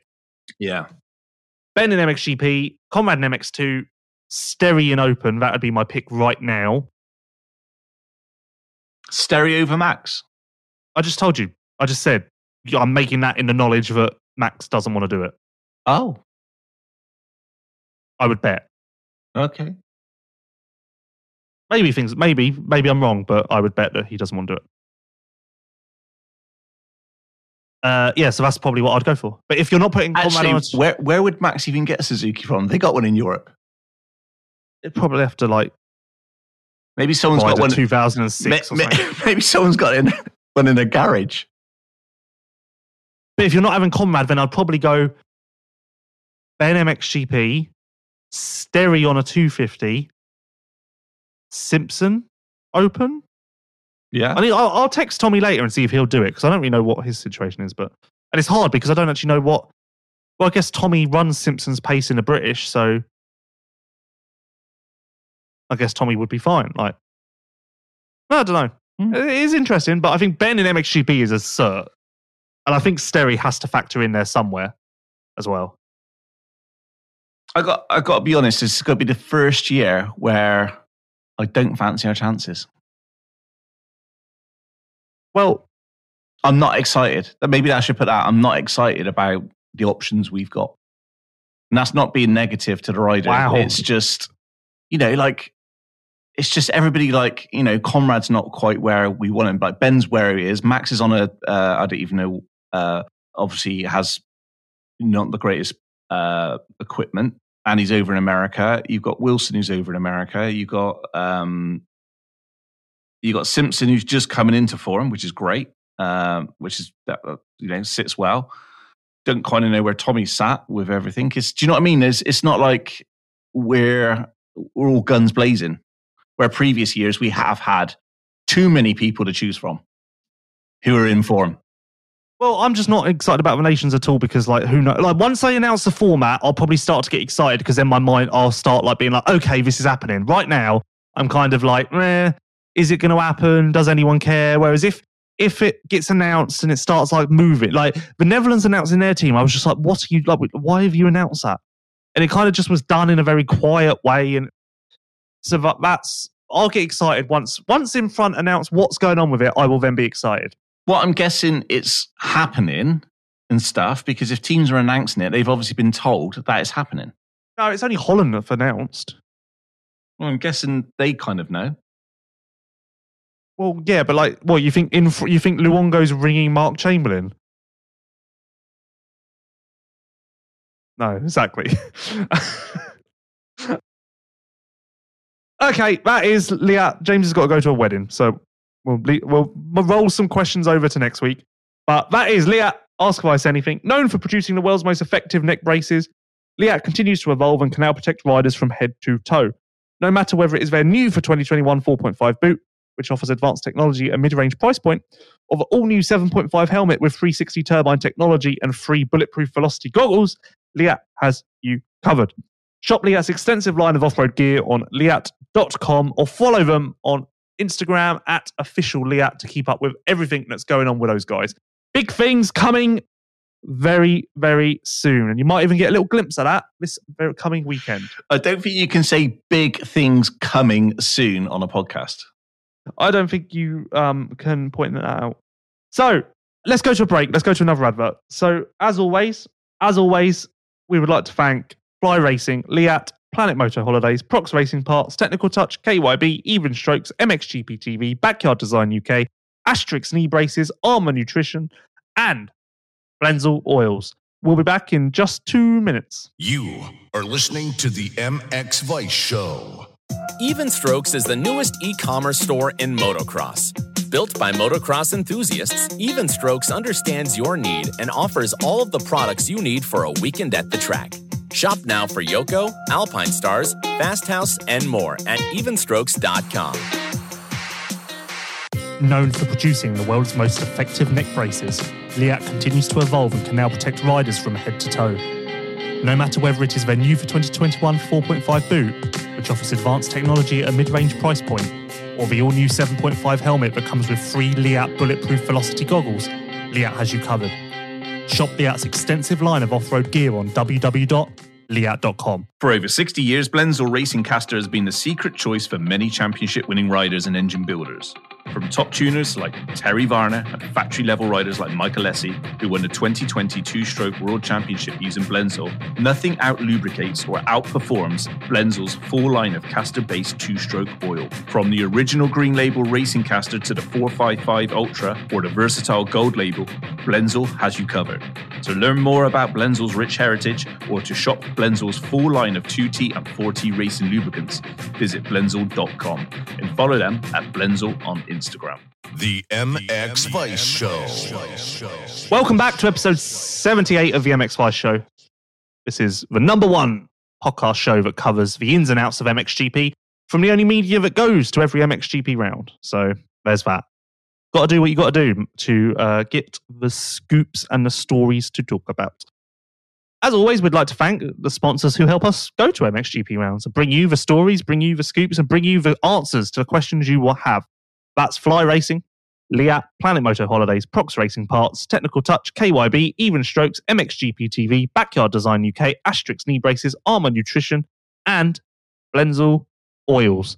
Much appreciated if you could support all of those guys. I'm going to actually do a little thing for everyone this week. So, to make it easier for you to support them, I'll put, we'll lay it all out a bit simpler for you, so you can you can find it very simple to support the people who give you this podcast. Hi, James. Hi, Lewis. How are you? Uh, great, great. Still recovering from my hangover. Um, but uh, there we go. I've had my porridge. I've had water. I've had coffee. Um, so I'm doing everything that I can do to uh, make it through this podcast. That's that's good to hear. That's good to hear. Um, unfortunately, I have dropped a ball. Just one, or or both? Just yours? one. There's no armor. You smarter than a birth this week. Well, that's a relief. I You're going to I'm- get shouted at though because people like that game. well, I, I I don't think I've got it in me to like make up questions on the spot. But I could. Do you want to?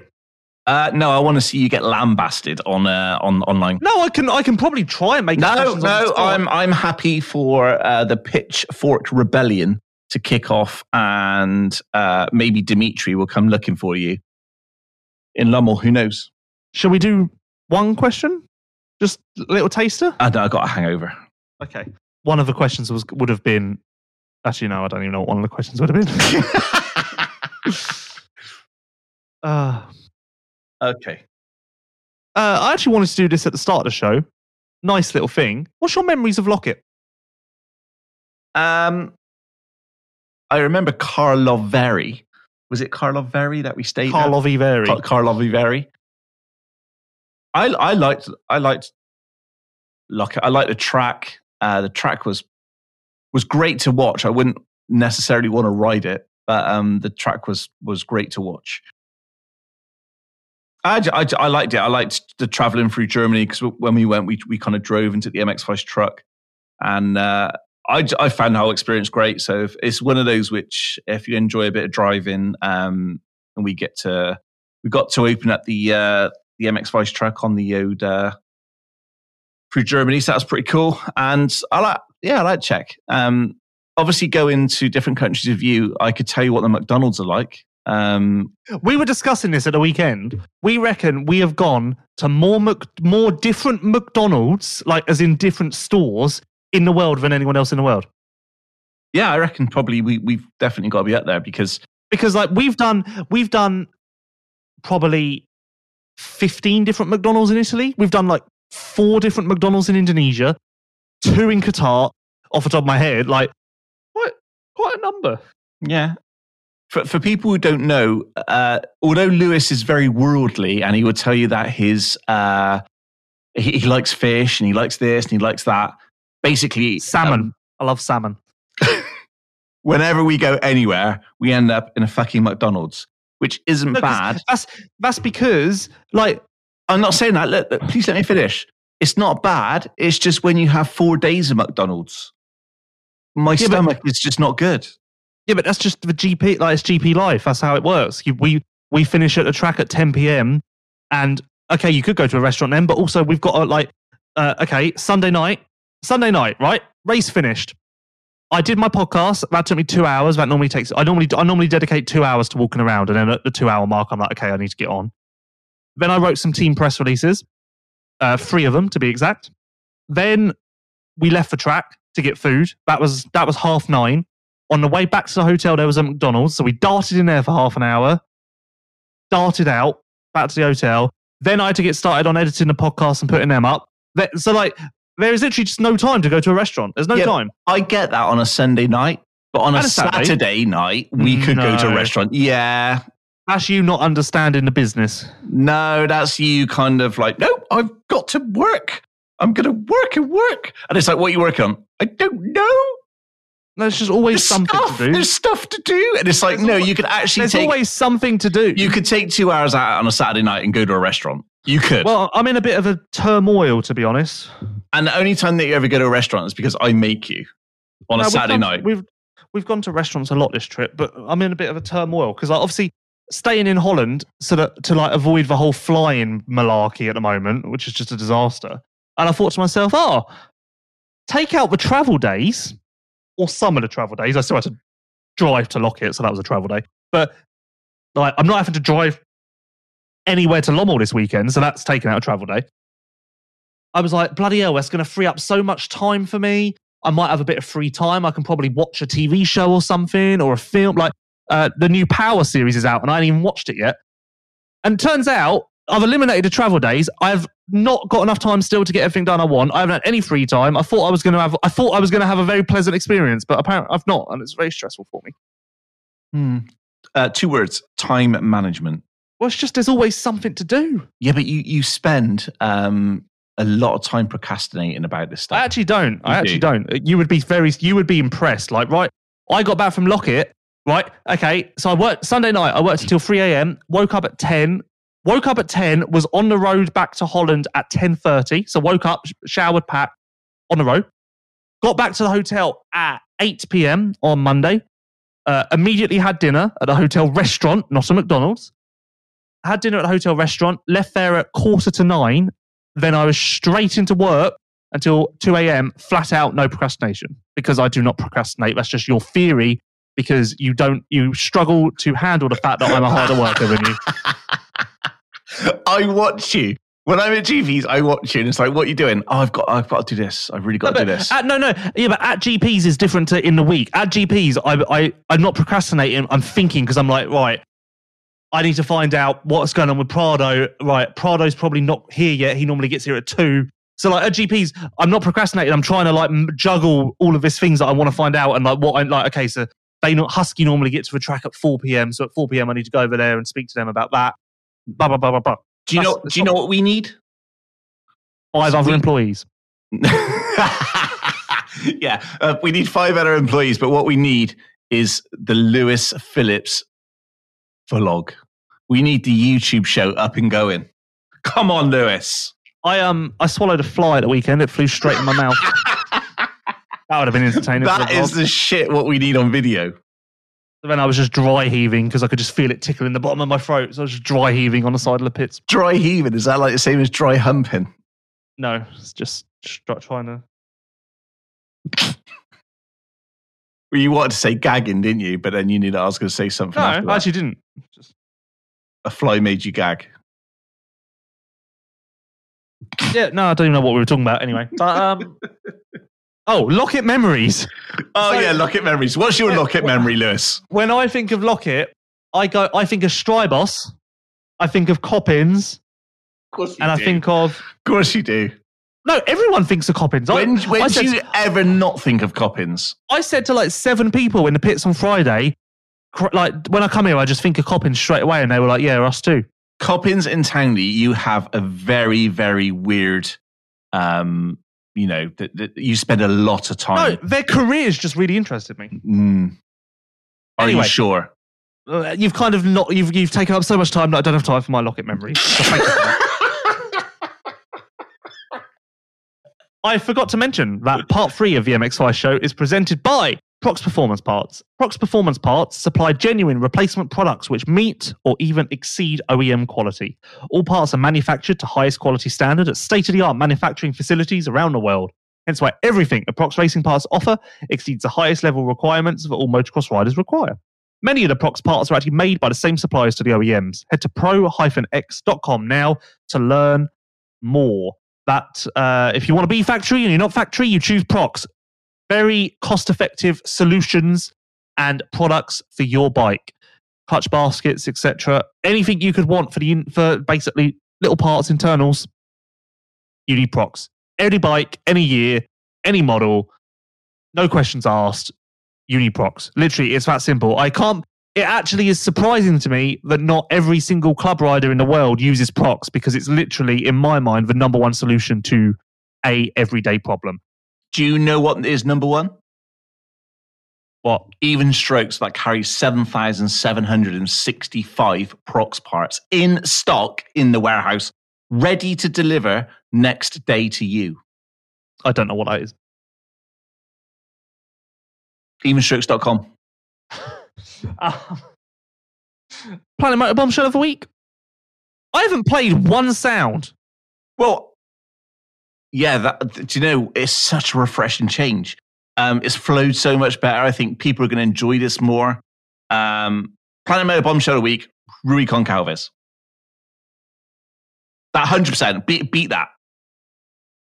Beat, I'm trying to. beat Think, I'm that. trying to think. I'm trying to think if there's anything else that happened at the weekend that could be a bombshell that I've not said. Rui is definitely top. Yeah, I haven't got much. I haven't got. Uh, I haven't got another one. I don't think. I'm trying to think really hard, and I, I don't think I've got another one. Oh yeah, no, that's not really a no. No, okay, no. you want that? Yeah, I want Rui.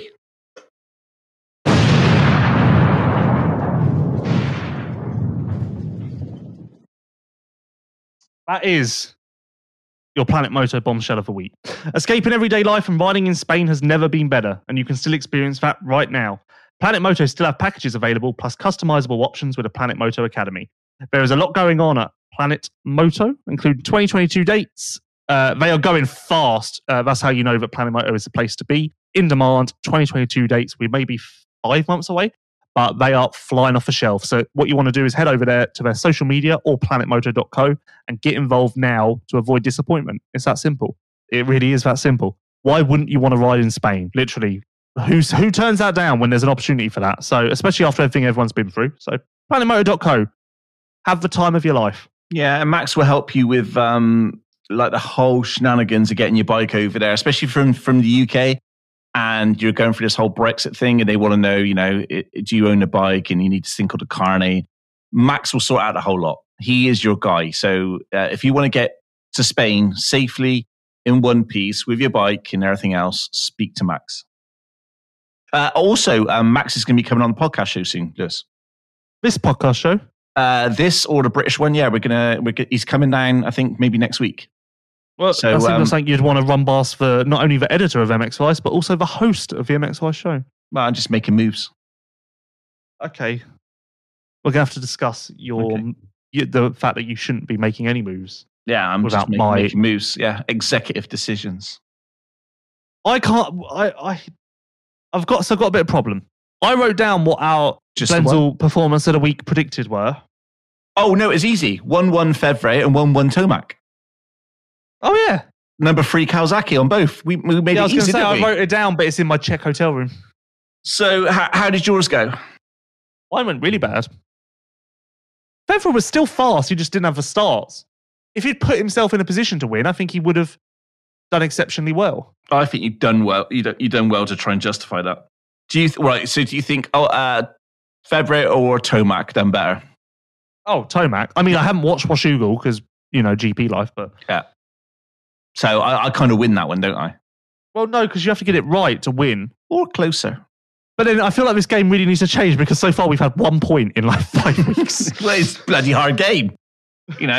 I thought it'd be easy, to be honest. I've like, I really thought it'd be easy. All right. So let's let's pick. Uh, should we pick an MX2 and an MXGP winner this week? No, that's Lommel? boring. That's boring. Why? I will go, for for my Blendzall performance think of the open. predicted for Lommel. I will go. Oh, I've got one for you. I've got one, but it's big, and I don't know if I want to go there. Is it the same rider I'm thinking? I doubt it. K to I Wolf. bet. I bet you're thinking. Oh, I thought you were thinking of Sean Simpson. No. I was going to say Kay de Wolf, second overall. Uh, if you want to have that, you can have that. A bit risky, but sure. I was going to go. Ben Watson is a top Yamaha factory MXGP rider. What? Okay, you can have that because you think he's going to beat Coldenhoff and Seewer at Lommel. Yep. Wow. Yeah, no, I told you it was big, but Yeah. you know that's what we're here for. We're here to go out on a limb, Yeah, you, do can, boring you take that. I like that prediction. I I hope it comes off. Um, I'm going to go with Kay de Wolf, second step on the podium. Well, make a note. Those are your Blendzall performance of the week predicted predictions. Predict predictions. Lots of performance, lots of words, lots of p words. For over 60 years, Blendzall Racing Castor Oil has been a secret choice for many championship-winning riders and engine builders. From top tuners like Terry Varner and factory-level riders like Michael Essie, who won the 2022 Stroke World Championship using Blendzall, nothing outlubricates or outperforms Blendzall's full line of castor-based two-stroke oil. From the original Green Label Racing Castor to the 455 Ultra or the versatile Gold Label, Blendzall has you covered. To learn more about Blendzall's rich heritage or to shop for Blendzall's full line of two stroke and four stroke racing lubricants, visit blendzall.com and follow at Blendzall, that's B L E N D Z A L L on Instagram. That's B for Bunny, L for Lewis, E for Elephant, N for Nanny, D for David, Z for Zoo. Zebra, A for Alan, L for Lucifer, and L for Lamp. Do you know, right? If you actually um, take all, literally just rewind out of 15 seconds, take all those words and give that to a psychologist, they would come up with some really fucked up way of how your brain works. What? I'm just saying, some of the words that you first came to your mind. Yeah, I'm Uh, not good at the phonetic alphabet. Lucifer, Lucifer, what the devil? Hello, what Lucifer was. hello. Uh, when I was at when I was at the when I was driving here at the Channel Tunnel, they I had to um say my booking reference, and I had to do it f- with the phonetic alphabet, and I couldn't think of anything for oh, X. So I said! I said X for excellent without an E.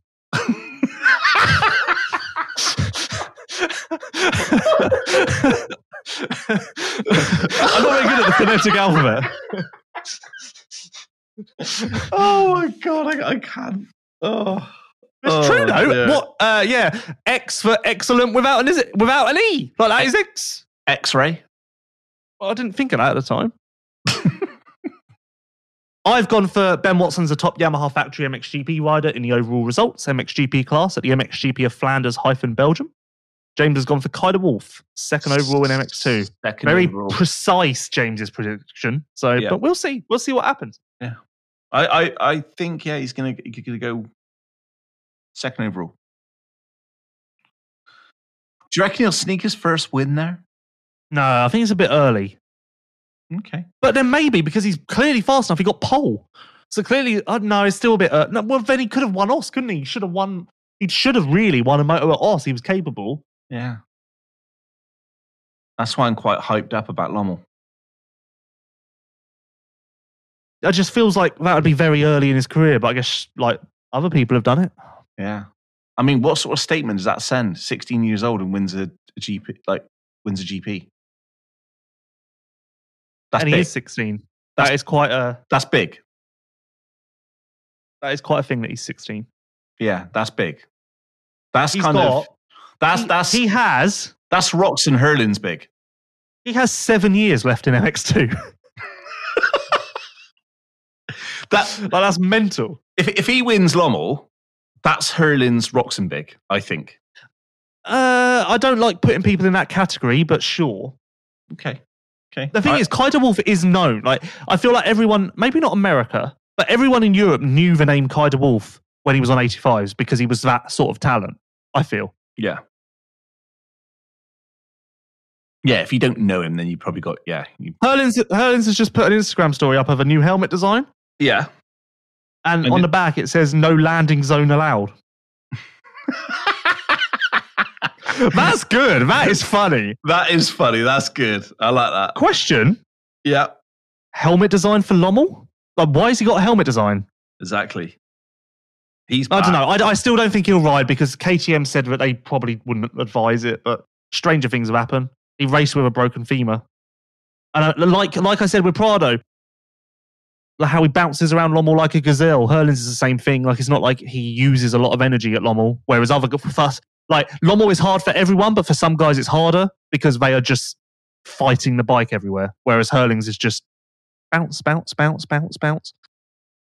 But Herlings is just up, up, up, up, up, up, up, up, like nice, like. Whereas other guys are like, "Rah, rah." MX manager. Uh, how did you do?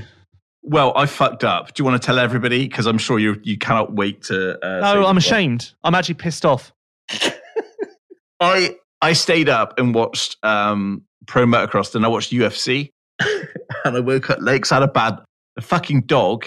The dog keeps shitting every hour. I don't know what's wrong with our dog at the moment. It's getting old, so I'm having really like restless nights with the dog at the moment, and I I accidentally missed I think the first ten minutes of the GP, and then messaged you and said. when when does MX Manager close? No, this this is Well, actually, had why why why is MX Manager closed? this is why we've had this is we've had many uh, stories on this podcast about how James makes my life quite horrific as an employee. I'm stood in pit lane tweeting about the first race. We're halfway through, and he messages me, "Why are why are VMX manager picks closed?" with like a million question marks, as if to say, "What the fuck, Lewis? You fucked up." I forgot you were an hour ahead. I just had to reply with, "Because the first race has started." That was all I replied, and I got on with my day. I forgot you. And this is a little. Do you know what? This is a warning to everybody that you know I could have picked it on the Saturday, and I was just about to pick it on a Saturday. I was like, no, I will wait till after qualifying because it's getting serious, and that's what happens, people. So I made a mistake so everybody else can learn from it. It's just embarrassing. So uh, there we go. It's I was very disappointed because I was gaining uh, momentum on uh, Lewis Phillips, and I've just threw it away. Threw it away. Uh, have you done prices yet for this week? No, I have not. I'll do that today. It is the shortest MX Manager segment ever. well, you haven't asked me how I did. Uh, we don't care. But no, uh, Lewis, how did you get on?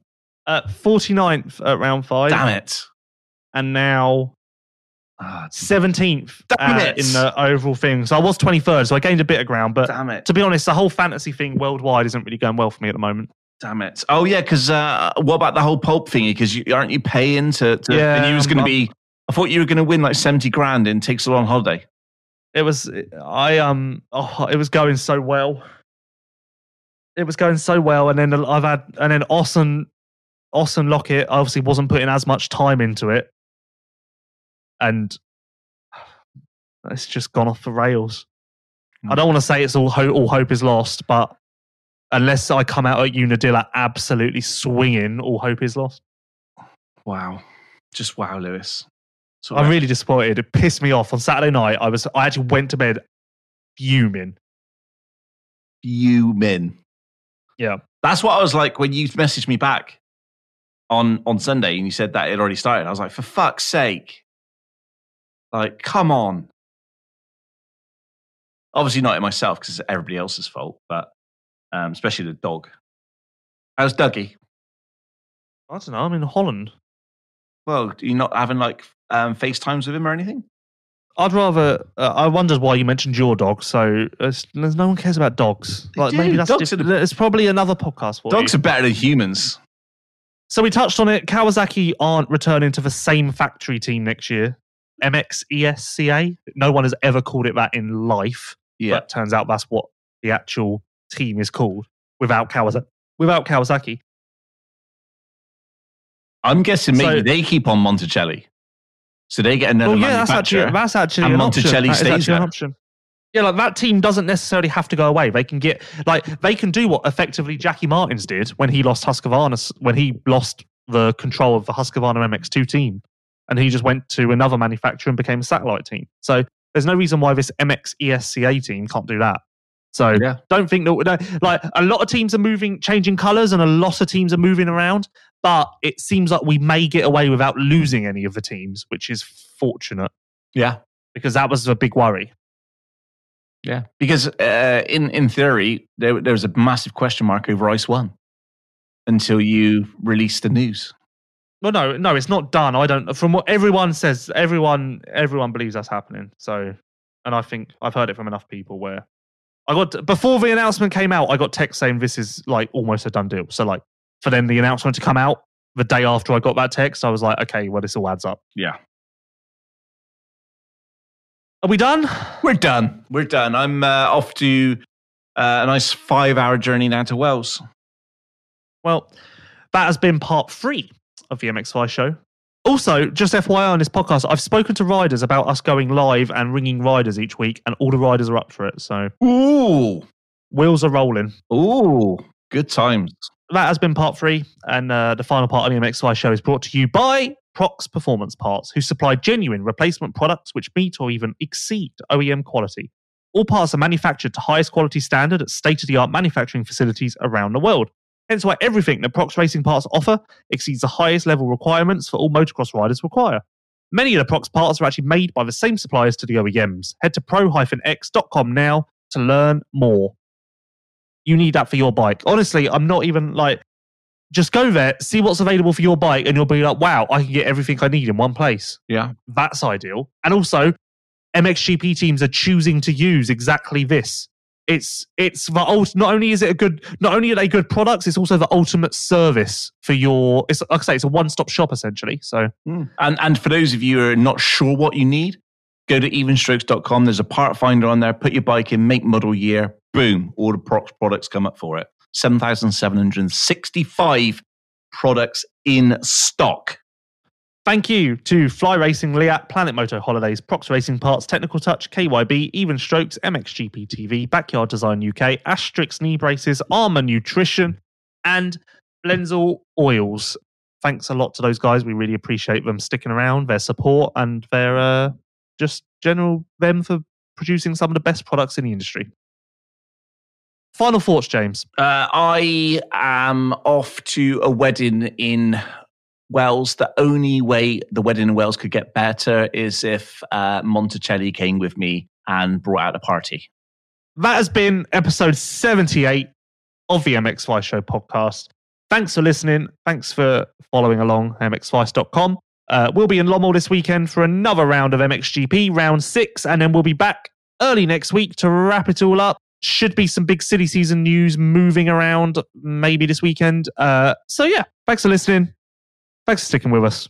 We'll be back next week. See ya. Bye. You are listening to the MX Vice Show. Even Strokes is the newest e commerce store in motocross. Built by motocross enthusiasts, Even Strokes understands your need and offers all of the products you need for a weekend at the track. Shop now for Yoko, Alpinestars, Fast House, and more at evenstrokes.com. Escaping everyday life and riding in Spain has never been better, and you can still experience that right now. Planet Moto still have packages available, plus customizable options with the Planet Moto Academy. If you want to hit the tracks like Red Sand as soon as possible, visit planetmoto.co for more information. Known for producing the world's most effective neck braces, Leatt continues to evolve and can now protect riders from head to toe. No matter whether it is their new for 2021 4.5 boot, which offers advanced technology at a mid range price point, or the all new 7.5 helmet that comes with free Leatt bulletproof velocity goggles, Leatt has you covered. Shop Leatt's extensive line of off road gear on www.leatt.com. For over 60 years, Blendzall Racing Castor has been the secret choice for many championship winning riders and engine builders. From top tuners like Terry Varner and factory level riders like Michael Essie, who won the 2020 two stroke world championship using Blendzall, nothing out lubricates or outperforms Blendzall's full line of castor based two stroke oil. From the original green label racing castor to the 455 Ultra or the versatile gold label, Blendzall has you covered. To learn more about Blendzall's rich heritage or to shop Blendzall's full line of 2T and 4T racing lubricants, visit blendzall.com and follow them at Blendzall on Instagram. You are listening to the MX Vice Show.